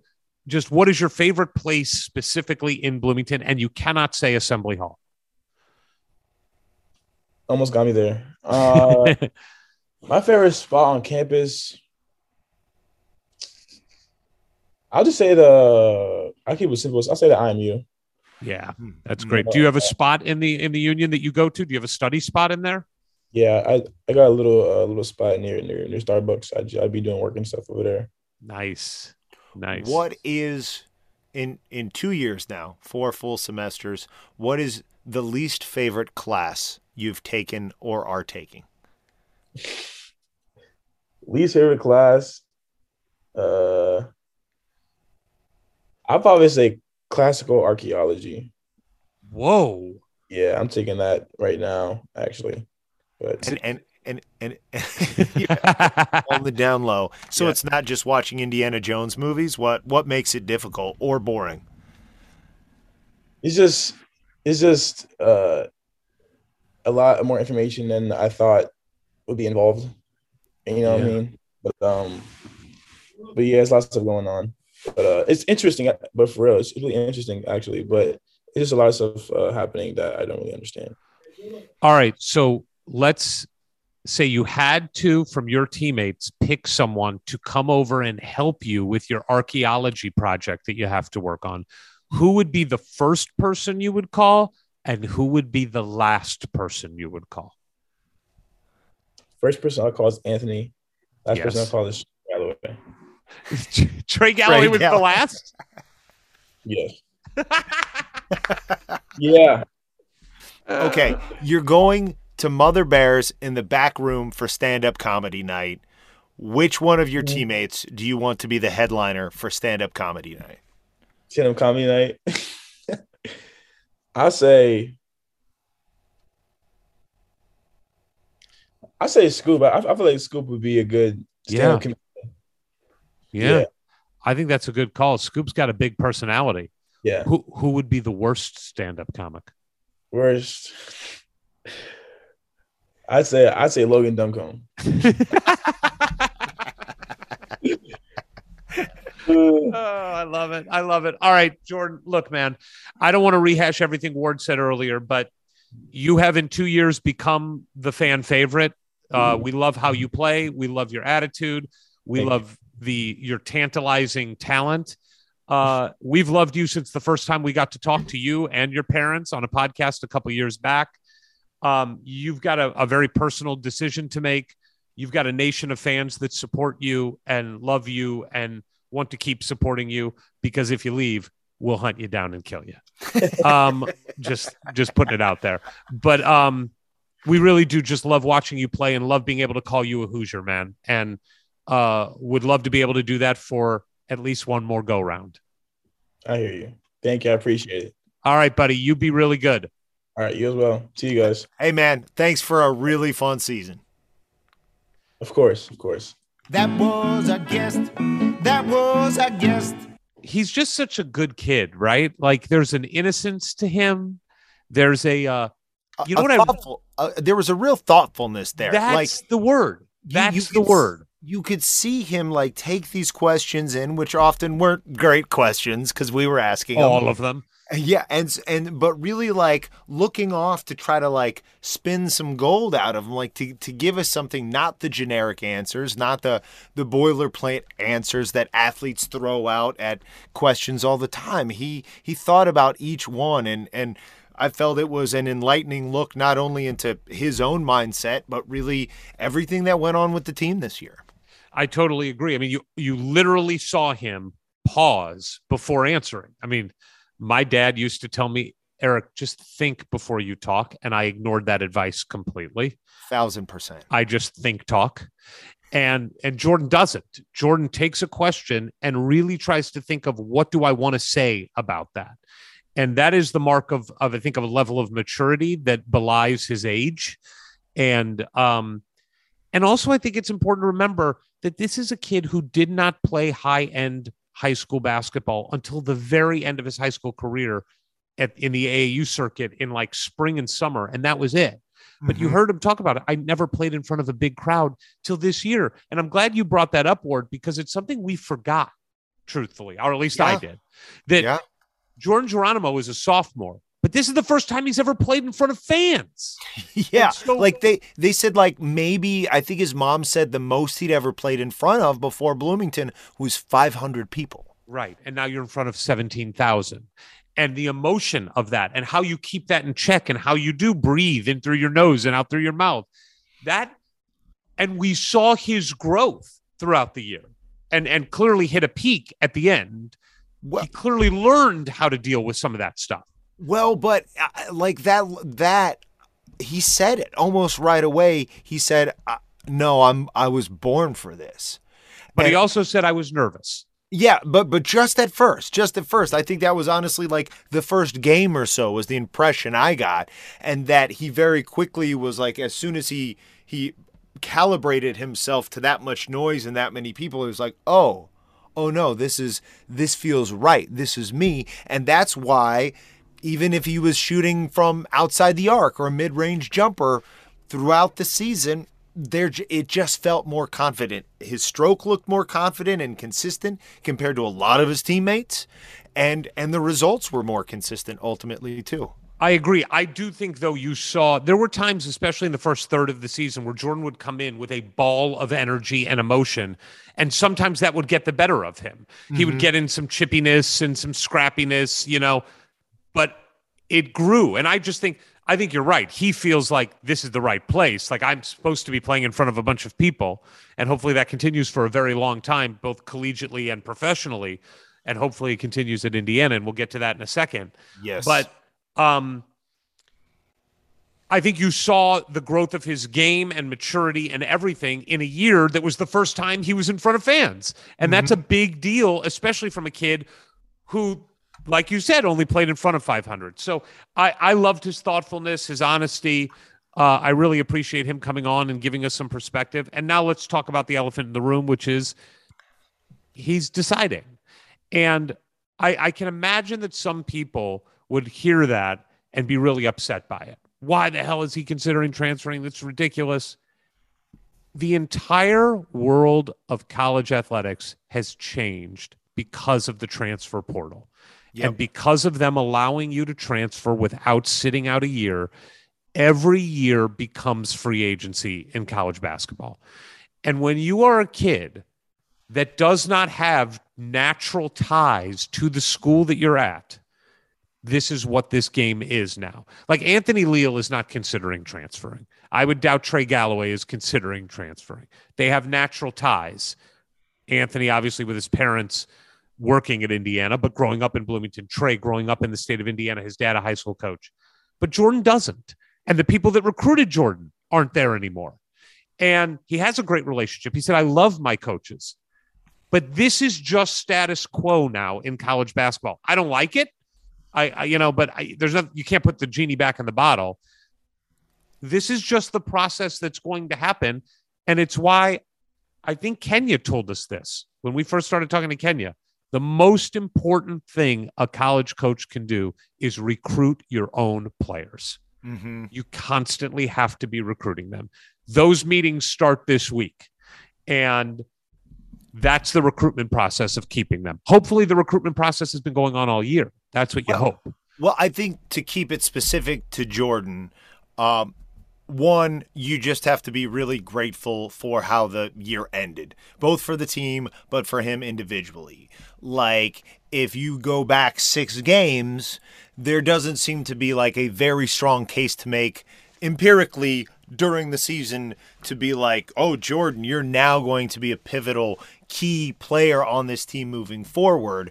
But anybody who watched the tournament games, from Big Ten tournament and NCAA tournament, injury aside, you're like, oh, this man figures to be very prominent in the future of Indiana University basketball starting at the beginning of next season.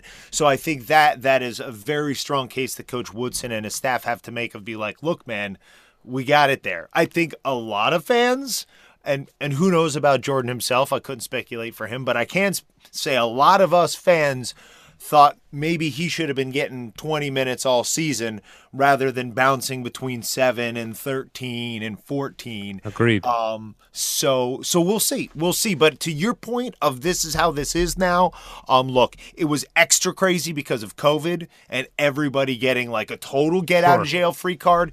But now moving forward, for any player who has not yet made their one-time transfer without a sitting out penalty, I think it goes kind of part and parcel with NIL and all of these players now looking at themselves much more as a business from the time they show up at a college campus, because not only is NIL factoring into that, but where am I going to get playing time? Where am I going to get exposure? Where is going to give me my best tools and education to get to the next level of my career?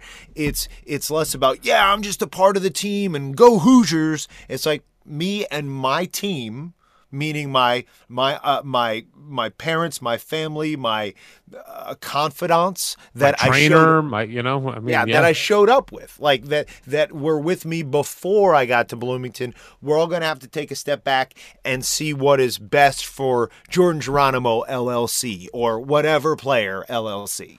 Yeah, and for Jordan, I think he's at like an interesting tipping point in his career, because we've seen now the potential fairly clearly. I mean, this is a guy with elite athleticism, great strength, and has the ability to make shots. And if he continues, he's going to play professional basketball for a vocation. And I'm not saying he's in the NBA. I'm not saying he's a draft pick, but he's going to play professional basketball, or at least have the chance to. Mm-hmm. And he's halfway through his college career. So if you're going to make a move, it does make sense to do it now, even if you think you're only going to be there 1 year, but maybe another two. It'd be nice to be in the same place for the next 2 years.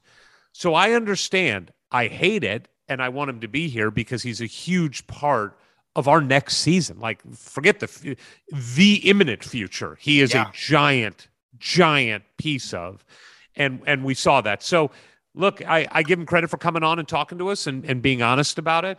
I love his thoughtfulness. I just think he's such a good kid who's got a naivete and an innocence to him that is refreshing. Like you, Ward. No. I am so filthy and corrupted. Yeah, you're disgusting. You're disgusting. Well, listen, we mentioned the cheerleader moment. Yeah, yeah. But we got a special treat for you in this year-end podcast. We do? We do. We got the cheerleaders. Oh, that is spectacular. Roll it. Here comes our guest. Here comes our guest. Ladies and gentlemen, boys and girls, there are Hoosier heroes and there are Hoosier heroes. And we've got not one, but two today, two Hoosier heroes. Eric, please tell the folks who we have with us today. I mean, bottom line, the two best cheerleaders in the history of that craft, period. Bar none. We are talking to folk heroes. We are talking to legends. We are talking to the people that stole the narrative of the entire NCAA tournament and, for Indiana fans, gave us the only thing to cheer about in Portland. Please welcome Nathan Paris and Cassidy Cerny. What's going on? How are you guys? I mean, what the hell is your life like right now? Like, we'll get to the moment. We'll get to the moment. But let's start with, what is the coolest thing you have done since the moment? A lot of interviews, a lot of people following and reaching out, seeing my face when I open my phone. Really weird. Grandma, mom, grandpa, dad, everyone sending me every single article, every single video they see. Yeah, never thought my name would be in an ESPN or Sports Illustrated article, so that's pretty crazy. I think that's my craziest thing. Also, never thought I'd be on Good Morning America. So yeah. You hit all of them. You were Good Morning America. You were Today's Show, right? Mm-hmm. Yeah. This must be so anticlimactic for you. Being on the Hoosier hysterics, you know, like, okay, guys, we'll throw you a bone. No, we're happy to be here. It was funny. So the next day, the Friday before we all flew out with the team, Cassidy and I got up around 3 a.m. To start doing interviews, and pretty much we're on interviews nonstop till about 8 a.m. So it was a busy morning. So let's talk about your social media profiles. How many followers have each of you gained since that day? Let's check. Yeah, let's do a live check-in. We'll do What was your original number, and then give us the update? Okay, my original number was around 1,200 at the start of Thursday morning. I am now by the minute getting more, and I'm at 3,340. Nice. Awesome. And Nathan, what about you? Mine's not as dramatic, but I'm just the hands, so that's okay. Mine was, I think I was at 1,950, and I just am about to hit 2,200. Awesome. Yeah. So real quick, let's get to know you guys a little bit. Give us, what year are you at Indiana? What are you studying? So I'm a sophomore, and I'm studying neuroscience. Oh boy, we got a smart one. Ward. We apologize for our lack of intellect before we even get started here. I'm a senior studying finance and information systems. Now, Nathan, didn't we talk to you in the hotel? Didn't we get a moment with you? And you were telling us, like, before we lined up in the hotel to welcome the players, you're like, yeah, I mean, this is great because I'm a senior. I haven't had a chance to be in the NCAA tournament, so I'm just happy that we get a game. And then you become a global star. It was crazy timing. What's nice is also, I don't know if it was me specifically, but I talked to you guys about your all suits. I knew I needed one of your all suits. Yes. Yes. But next year, I'll be staying one more year to go to grad school. I'm going to get my master's in information systems through Kelly. And so I'll be able to cheer one more year next year. So hopefully we'll be back next year for the tournament too. Yeah. Amen. So give us an idea to sort of set up what we're working towards here. Like the rest of us, you didn't know that we were going to make the NCAA tournament. You didn't know when we made it, where we were going to go when. So how does it work for you and the whole squad? You know, who gets to go to what and when and where, and how do the logistics work to actually get you, you know, first to Dayton and then to Portland? Yeah. So our team, the co-ed team, is assigned to men's basketball. So we're the team that is part of that men's basketball experience. And so we were given a list of people who would travel if we do make the tournament, because we also were going to travel to the Big Ten tournament, which we're guaranteed to go to. So okay. It was the same squad, just about, with a couple subs here and there for scheduling issues. And then once we found out that, well, once we won those two games at the Big Ten tournament, we're like, okay, so now we have a shot here to make the tournament. And then we just were sitting there with our fingers crossed until we got the call. And then at that point, we just were given information from our head coach. Got it. All right. So Cassidy, walk us through. We win the game against Dayton, and it's like, all right, everybody on the private plane that we have chartered, it's going to be a nice, easy flight out to Portland. We'll get there before anybody else who's flying 2 stops from Dayton through San Jose, through Atlanta, through Portland. What happened when you got on the plane and you realized something was wrong? Just walk us through that. We were in the back of the plane, so we couldn't hear much of what was going on at the front of the plane.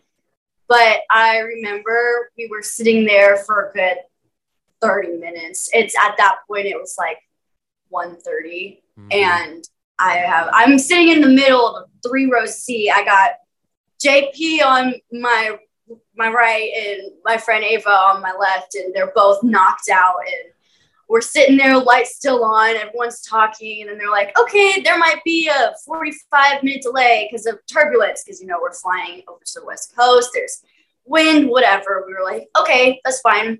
Then we hear the message makes its way to the back of the bus, and the weight's off because, you know, we got band instruments, we got flags, we got megaphones, and then we also got all the basketball teams and their administrations and families' suitcases on the plane. So then we got moved to another plane. We're sitting on this plane for a good hour, and we hear that we got to leave some stuff behind and get it shipped later. And of course, it's, you know, the band and cheer stuff. That's probably the heaviest stuff, honestly, that was on that plane. So we were sitting there for a good, we were supposed to leave at 1, and we ended up leaving at around 4. Yeah. Oh, so that was, I think my favorite part was having JP and Ava occasionally wake up and I'd be like, we're still here. I like that you were in the middle. You should have just been nudging them. Like, oh, you think you're going to sleep? You think you're going to sleep? Guess what? We haven't gone anywhere yet. Sleep, it's fine. But they kept waking up. Are we there? Oh, my gosh. No. Nope, haven't even started. So. Nathan and Cassidy, where are you guys both from? I'm from Avon, Indiana. Nice. And I'm from Floyd's Knobs, Indiana. Yes. Now, my roommate in college was from Floyd's Knobs. Shout out to Matt Rickey from Floyd's Knobs, Indiana. I'm sure he's listening. Did you guys grow up Indiana fans? Was this like a dream come true to go to Bloomington and cheer for the Hoosiers, or did you just kind of happen into it? Well, with being in cheer most of my life, I definitely wanted to be An Indiana cheerleader, that was a big dream of mine. So, you know, making the team was something that I worked for through high school, specifically the IU program. So that was a big deal for me, but I'll share your story. Yeah. So I grew up right next to Louisville, Kentucky. So we always enjoyed watching the Louisville Cardinals play. Because they're so close. No, I will say my first ever college game was in Freedom Hall, and that was an electric experience back when they still played there. But I'm the 10th IU student in my family. So we've been cream and crimson from day one. And as soon as I got into Kelly, I was like, okay, all bets are off. I'm going here. So excitement is sky high when that St. Mary's game starts, even though half of us fans couldn't make it in on time. I don't know if you know what happened, but the doors were closed until like, what, Ward, 5 minutes before tip-off? It was like 90% of the people weren't in at tip-off. Right. We were towards the front and moving quickly, and we just got in time to see tip. So excitement is sky high, and the game starts okay. You know, we're winning 21-17 at some point. And then the last part of the first half was as deflating as it could possibly be. You guys are there still having to bring the energy, still having to get the crowd riled up as best as you can. Not much to cheer for. Halftime comes, a very sad halftime. And then the second half starts, and it's like, okay, these first 4 minutes, this is where we can make our run. And they scored a few points. We're down by 16 points. There's 18:25 left in the game. And the ball goes up and over the basket and stuck in a place that I have never seen a ball get stuck in the history of watching college, any basketball. Tell us what you guys saw from your perspective, looking up at that, and how it came to be that you got involved in this legendary moment. Well, so first off, when balls get stuck up at the top of the goals, one of the biggest running jokes with cheer teams is, hey, we should put a stunt up and we can go get it instead of the mop pole or anything like that. It ended up being not really a joke, and then we had to do it. So we're sitting down there, and it goes up, and all of us are like, oh, my gosh, wouldn't it be crazy if we had to put a stunt up? And are you actually saying that to your fellow cheer team members? Yeah, we do. Yeah, most times we're kind of laughing and joking and things like that. And it's a running joke? Yeah. And so they get the mop pole, and the mop pole's not high enough. They get on the chair. It didn't do much better. It wouldn't let the players – yeah, and I mean, like you see, we were all terrified that a player was going to break their leg, right? Like everybody. Or I was hoping for a St. Mary's player to do it. Well, we saw that the ref was like not going to let anybody get on that chair because I knew that he knew all the NCAA people were watching. So for liability reasons, that wasn't going to happen. So we eventually started hearing from our coach, and then our captain Ethan was hearing from our coach, and they were like, "They want us to put a stunt up. Someone needs to go put a stunt up." And Ethan motioned to me. He's like, "You're the tallest. You got the longest arms. Go get a stunt and go get that ball." And so I was like, "Okay, here we go, Cass. Let's go get that thing." All right. Well, hold on. Stop there. So Cassidy, and do people call you Cass? Can we call you Cass? Yeah, go ahead. That means we're friends now for life, Cass. Just so you know. Okay. All right. So that's all happening. When he turns to you, did you even hesitate, or were you like, "Yeah, I got this"? I think for most cheerleaders, like wherever you are, when you are out there and it's a fun game, you become someone else. And I am typically like pretty reserved, pretty shy, whatever. But when I'm out there, I am someone I don't even know. So in that moment, I remember being like, "I want to go up, like, put me up, someone put me up." And then I saw Ethan motion to Nathan, and I was just ready to go. I was so ready. And are you guys a team? A regular team? Like, do you do that stunt a lot in regular cheers, the two of you?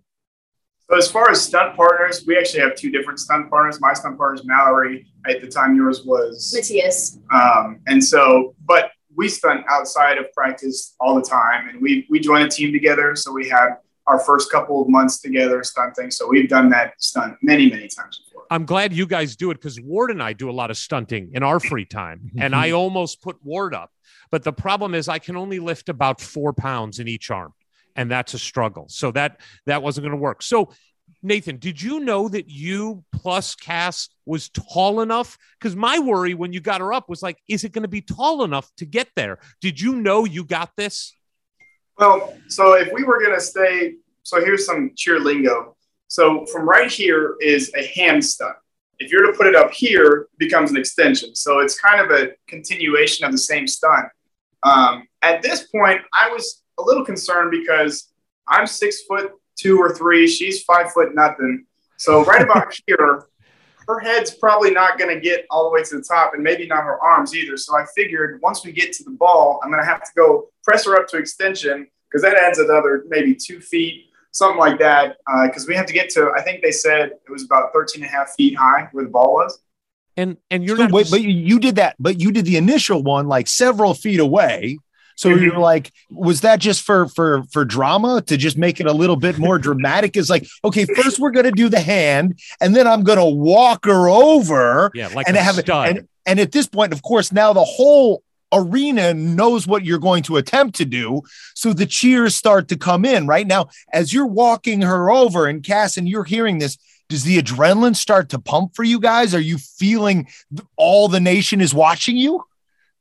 Yeah. Yeah. That's when it started being real. And that's when I was like, I really hope I don't drop the stunt. That'd be a really bad time to mess up when everyone's watching. But yeah, I mean, I put her up just because everyone was like, we need to go. So I was like, all right, we'll go. And then they'll know we're at least going to try. And then I realized, oh, we're about 10 feet away from where we need to be. That's probably my fault. So then I walked her over. It just built the suspense. It was great.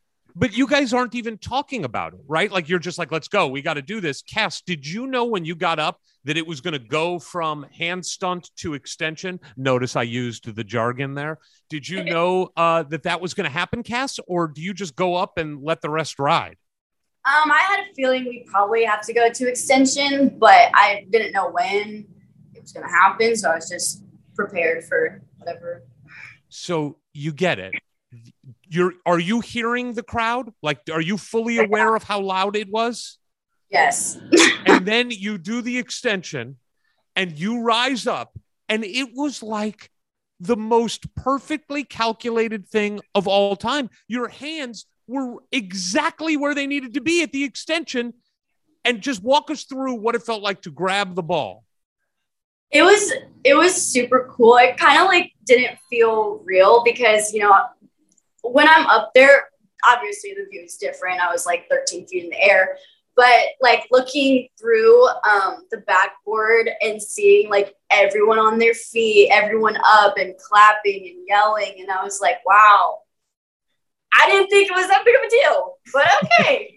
Get the ball down and then run back to where I was supposed to be. Just so you know, Ward, walk them through our reaction when it happened. So again, we've been desperate to cheer for now about 25 minutes of basketball, and that to see initially going up to the hand stunt, this is it. This is 25 minutes of gameplay frustration in real time, maybe like 90 minutes waiting to pour out. So then, but we're all kind of, we're cheering, we're like rooting you on, but we're also nervous. Like, is this going to work? So then when the extension goes up and it's perfectly calibrated, it was like three slam dunks at once. And we just started hugging at each other. We're like pulling on each other, cheering, going crazy. And I do feel like it wasn't just Indiana fans. One, we found out how many Indiana fans were actually there because they all started going nuts. But then the whole arena went bonkers. You guys were the only thing in the whole tournament that united every single person in the arena. Like, you got the whole arena going. It was incredible. The nation. They got the nation going. The nation going.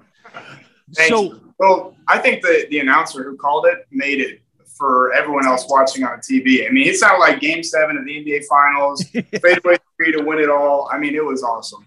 So, Cassidy, the camera obviously zeroes in on you. I'm sure you've seen it many times since. You have a mask on, which, by the way, sucks that you guys have to wear masks, but whatever. Like, nobody else was wearing masks. But anyway, you guys are wearing masks. You can see that you are smiling the biggest smile that any human has ever smiled just from seeing this part of you. And you got, what I loved was the celebration and the cheer that you guys had after you did it. It was like, yes, we did it. When did you know How quickly, because obviously there's a lot of game left to play, but when did you know that this moment was not just, oh, something that happened during the game? This moment has now blown up everywhere. It's on every social media feed. All the sports channels are doing highlights of it. When did you know that, oh my God, something just happened to our lives? Well, after we came down from the stunt, I just immediately went back to our sideline where we were supposed to be. And I saw the camera was following me. And then, you know, we went back to the game resumed, we're doing cheers and stuff. And then right before the next timeout, we got called over to do an interview. And I was like, oh boy, what did we get ourselves into? I mean, you just never, you know, a basketball player obviously anticipates that. If they play well, you know, they're going to get interviewed by the radio, by TV, by media. But as cheerleaders, you guys are there for the live crowd for the most part and for the team. It can't even be a thought in your head that something may happen that gets us interviewed. We better be ready for our media training. You know what? You know what's really funny is when the stadium was empty with like 7 minutes to go of pregame, Andy Katz actually walked over. And he was about to do something over here, and it's empty, so it's quiet, right? And so me and my stunt partner, Mallory, were over there and said, hey, if you guys need an extra interview, just let us know. And then sure as the world, this happens. So I mean, it is just crazy. So the game, you do the interview in the game, you leave the game. I assume you both check your phones pretty quickly after the game. When was the first time you each checked your phones, and what did your phone look like when you checked it? I don't remember the time exactly, but the notifications just kept going. It was scary, honestly. It was really scary. We could check until after the game and after we'd all, you know, called it for the night. You know, we're getting back on the bus when the first time I really looked at mine, and you could just scroll, and it was like, oh boy. I am curious in the moment that it happened, because Trace Jackson Davis was there trying to figure out, like, could he get up there? Did any of the players say anything to you as you came down with the ball? Yeah, tell us. I came down, and the first person I saw was Xavier Johnson. He gave me a high five. Yes. Now, in the aftermath of the game afterwards, you know, obviously the whole nation is abuzz and talking about it. At any point, did anybody from the men's basketball team thank the two of you for completely hijacking the narrative of what happened during the game itself? No, I don't think they said anything about hijacking. I got a couple thank yous, and, you know, we're all in the same hotel, and so we're all kind of around. I remember Anthony Leal and a couple of the other guys on the bench after I put it down, because I went over to the bench because I'm like, this is probably thing to hype up the crowd. Like, let's get it going. So I see them and they're like, yeah, let's go. Like, things like that. And that's the thing, right? Like we were then ready to go. We were like, it felt like that moment was going to be the moment where the momentum turned. Sure. Now we had two bunnies that were missed in the immediate aftermath that, like, even as they were going up, we were like, yes, and now we go. Just like the Michigan game, we knew we had a team that could put a run together and come back, but we needed what you guys did to make us all believe, and we did until we missed like two easy shots in a row, and then all the air came out. But I really felt like you guys gave us our last best shot to win that game. Well, we were just happy to be there, and I think the biggest thing, well, the funniest thing for us is, like we said, it's always a running joke, and so just to do something like that, we all thought it was just going to be something that the arena would all be able to laugh at. We thought it was funny, and then so anything that we can do as cheerleaders to improve the environment of the basketball game is always what we want to try and do. So doing that and giving our crowd and our team a boost is a great compliment, so thank you. All right, now listen. We've all heard about NIL being a big deal for college athletes in this country. Have either of you been offered an NIL deal since this happened on Saturday night?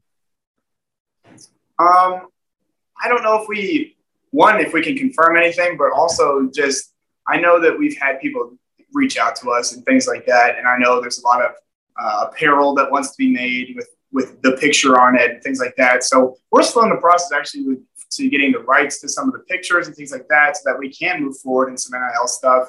But we're definitely excited and willing to talk to anybody, any companies, any pairs or any sponsorships willing to talk to us. You guys should be on the cover of the Wheaties box. Like this should be it. All right. Now here's the other thing I want to ask. We know how insane people are on social media. We know, like, you both are getting followers now that you don't have any idea who these people are and where they come from. Have either of you been proposed to yet? Or been asked out? Because I would think that that's what happens on social media when something like this happens. Lots of, like, go to the prom with me, go to the formal dance, will you marry me? Has that happened to either of you yet? Not me, no. Like Cass? I said, look at Cass. Look at Cass. Look at Cass. Cass, how many times have you been asked out on social media since it happened? I don't know. I don't know an exact amount, but my DMs are, like, filtered out. So, like, there's a section of DMs that just scrolling and it's just like, how are you doing? Or like, I mean, do you realize this is how stupid weird guys are? Jokes and stuff like that. But and then, like, in the comment sections, there's a lot of like, tell me when you find her at, and like tag me too. Or like, I saw one on Twitter. There was a Barstool. Barstool tweeted a video of it, and someone tweeted back and said, "Don't post my girl." Yeah, I mean, look, this shows you, if this isn't the greatest social experiment for the difference between men and women, Nathan, yes, 100%. Right? Nathan gets it done. He's probably got a lot of congratulations. That was awesome. Thank you so much. And every guy thinks that they can, like, date Cassidy now. Like, that's the difference between men and women. Women smarter, more respectful. Men, total mouth-breathing morons. Gosh. That's it. I was saying that earlier to Nathan, though. I was like, I think primarily the only reason why I'm getting more buzz is because I am a woman. Oh. And this happened. So yeah. Now I will say that. Sorry. That's okay. I'm totally okay with that. Well, look, if it was a romantic comedy, the two of you end up getting married. Just so you know, like, you guys are linked forever, and the finale, the end. On air, I thought that this would be a. All right, listen. Wait. But while we're talking about it, you should say, like, where would you like listeners of the show to follow you guys? What are your preferred social media handles here? My Instagram is CassidyYCerny. So Cassidy with an extra Y, Cerny. Got it. And mine is r.NathanParis. My first name's Richard. Got it. r.NathanParis. It's Paris, just like the city. France. Yep. There you go. All right. We ask everybody that we talk to who's been through Bloomington a couple Bloomington questions. Both of you, give us your favorite pizza in Bloomington. Oh, Da Vinci. 100%. I don't even know Da Vinci. Where's that? Oh, my gosh. You have to go. It's off 3rd Street. We're old, so I bet you Da Vinci wasn't there. It's when we need to go. It's amazing. Wow. So all right, Nathan. Guys, I love pizza. I mean, like, Domino's. No, I do frequent Domino's, but some of the local favorites, I know Butch's is amazing. Ooh, Butch's. Rockets is amazing. And if it's really late at night, Rockets is a great way to go. And then there's a little spot way up near where the Steak and Shake used to be called Rockies. And I enjoy theirs a lot. And it's really close to my heart. That's why I like it. Ward, okay. Non-pizza. You got to go to one restaurant. Family's in town. It's a special occasion. You want a really nice meal. Where are you having them take you to celebrate your new national superstardom? Yeah, I was going to say, Ward, that it's Cassidy's first date with a no-name guy from social media. She decides to say yes. Where do you want Joe Blow D-Bag 2017 at twitter.com to take you to dinner? I would have to say either Ami House or Big Woods in Bloomington. Wow. Big Woods? Yes. I think the location is super cute. I think it's an Indiana chain, but It's in a little house and it's super cute. Okay, there you go. For all of you out there trying to hit on Cassidy on social media, now you know where to take her for the first date. All right, and Nathan, where do you want that really weird woman that's hitting you up on Twitter and Instagram who's lost her mind? Where do you want her to take you to dinner? Well, we're going to make sure the sun still shines. We're going to go to brunch, and it's going to be at Uptown Cafe. Yes. Great. What are you getting there? What are you ordering, Nathan? Biscuits and gravy with scrambled eggs on top. Nice. Mwah. So good. Favorite spot in Bloomington? Do you guys have like not a restaurant, but like on campus? What is your favorite thing to look at on campus? Oh man. Well, what's funny is we did a stunt session right before our first game of the season, right in front of Sample Gates. And that's like one of my favorite pictures that I've gotten here during college. So Sample Gates is obviously up there. I really enjoy Griffey Lake. It's real close to campus. It's quiet, and you can just hang out there. The team goes hiking there sometimes. Cool. Cass, you got one? I'm on campus a lot. I live on campus. I'm an RA, so I'm always around campus. So I'd probably say my favorite location is the IMU because I like to do homework there, or Mellencamp. Oh, yeah, true. Yeah, she got that. That's where we practice every day. So that's probably awesome. Okay. You're both smarties. But there's still, each of you have to have one class that is your least favorite. It could be current or anyone you've taken in your respective degrees. What's your least favorite class? Man. I'm going to go with this because I'm probably the worst at it. And that would be accounting. Mm. I'm not very good at accounting. Sure. Had a couple struggles in those classes, but you might want to sign up again with these NIL deals coming in. You may have to. You may have some money rolling in here. Cass? Probably my first chemistry lab. It was at 8 a.m. and stressed me out a lot. I didn't stand it a lot, but it's over with. Yeah, Cass. Now you said you're majoring in neuroscience, right? Yes. What is the career path for somebody in neuroscience? Are you going to be a doctor, like working on brains? I am currently on a pre-med track, but that's obviously subject to change. I'm only 20, so yeah. But if I do end up going to medical school, I would love to do something with pediatrics. Wow. And Nathan, what is the career path for you once you get your graduate degree? What do you want to do? Yeah, the dream job is technology consulting. I'd love to work with a Big Four accounting firm in their consulting department and help small and large companies with anything as far as software development, front end, back end, overall, just anything with creating business more efficient as a consultant is the dream. I'm also getting a finance degree to later shift into a financial advising role later on in my life, which is Ward. I know. We're just two idiots. Yeah. That's what this interview has shown me more than anything. That like we interview the people who are doing something with their lives, and we just two morons. So we just want our moment with the people who have a future.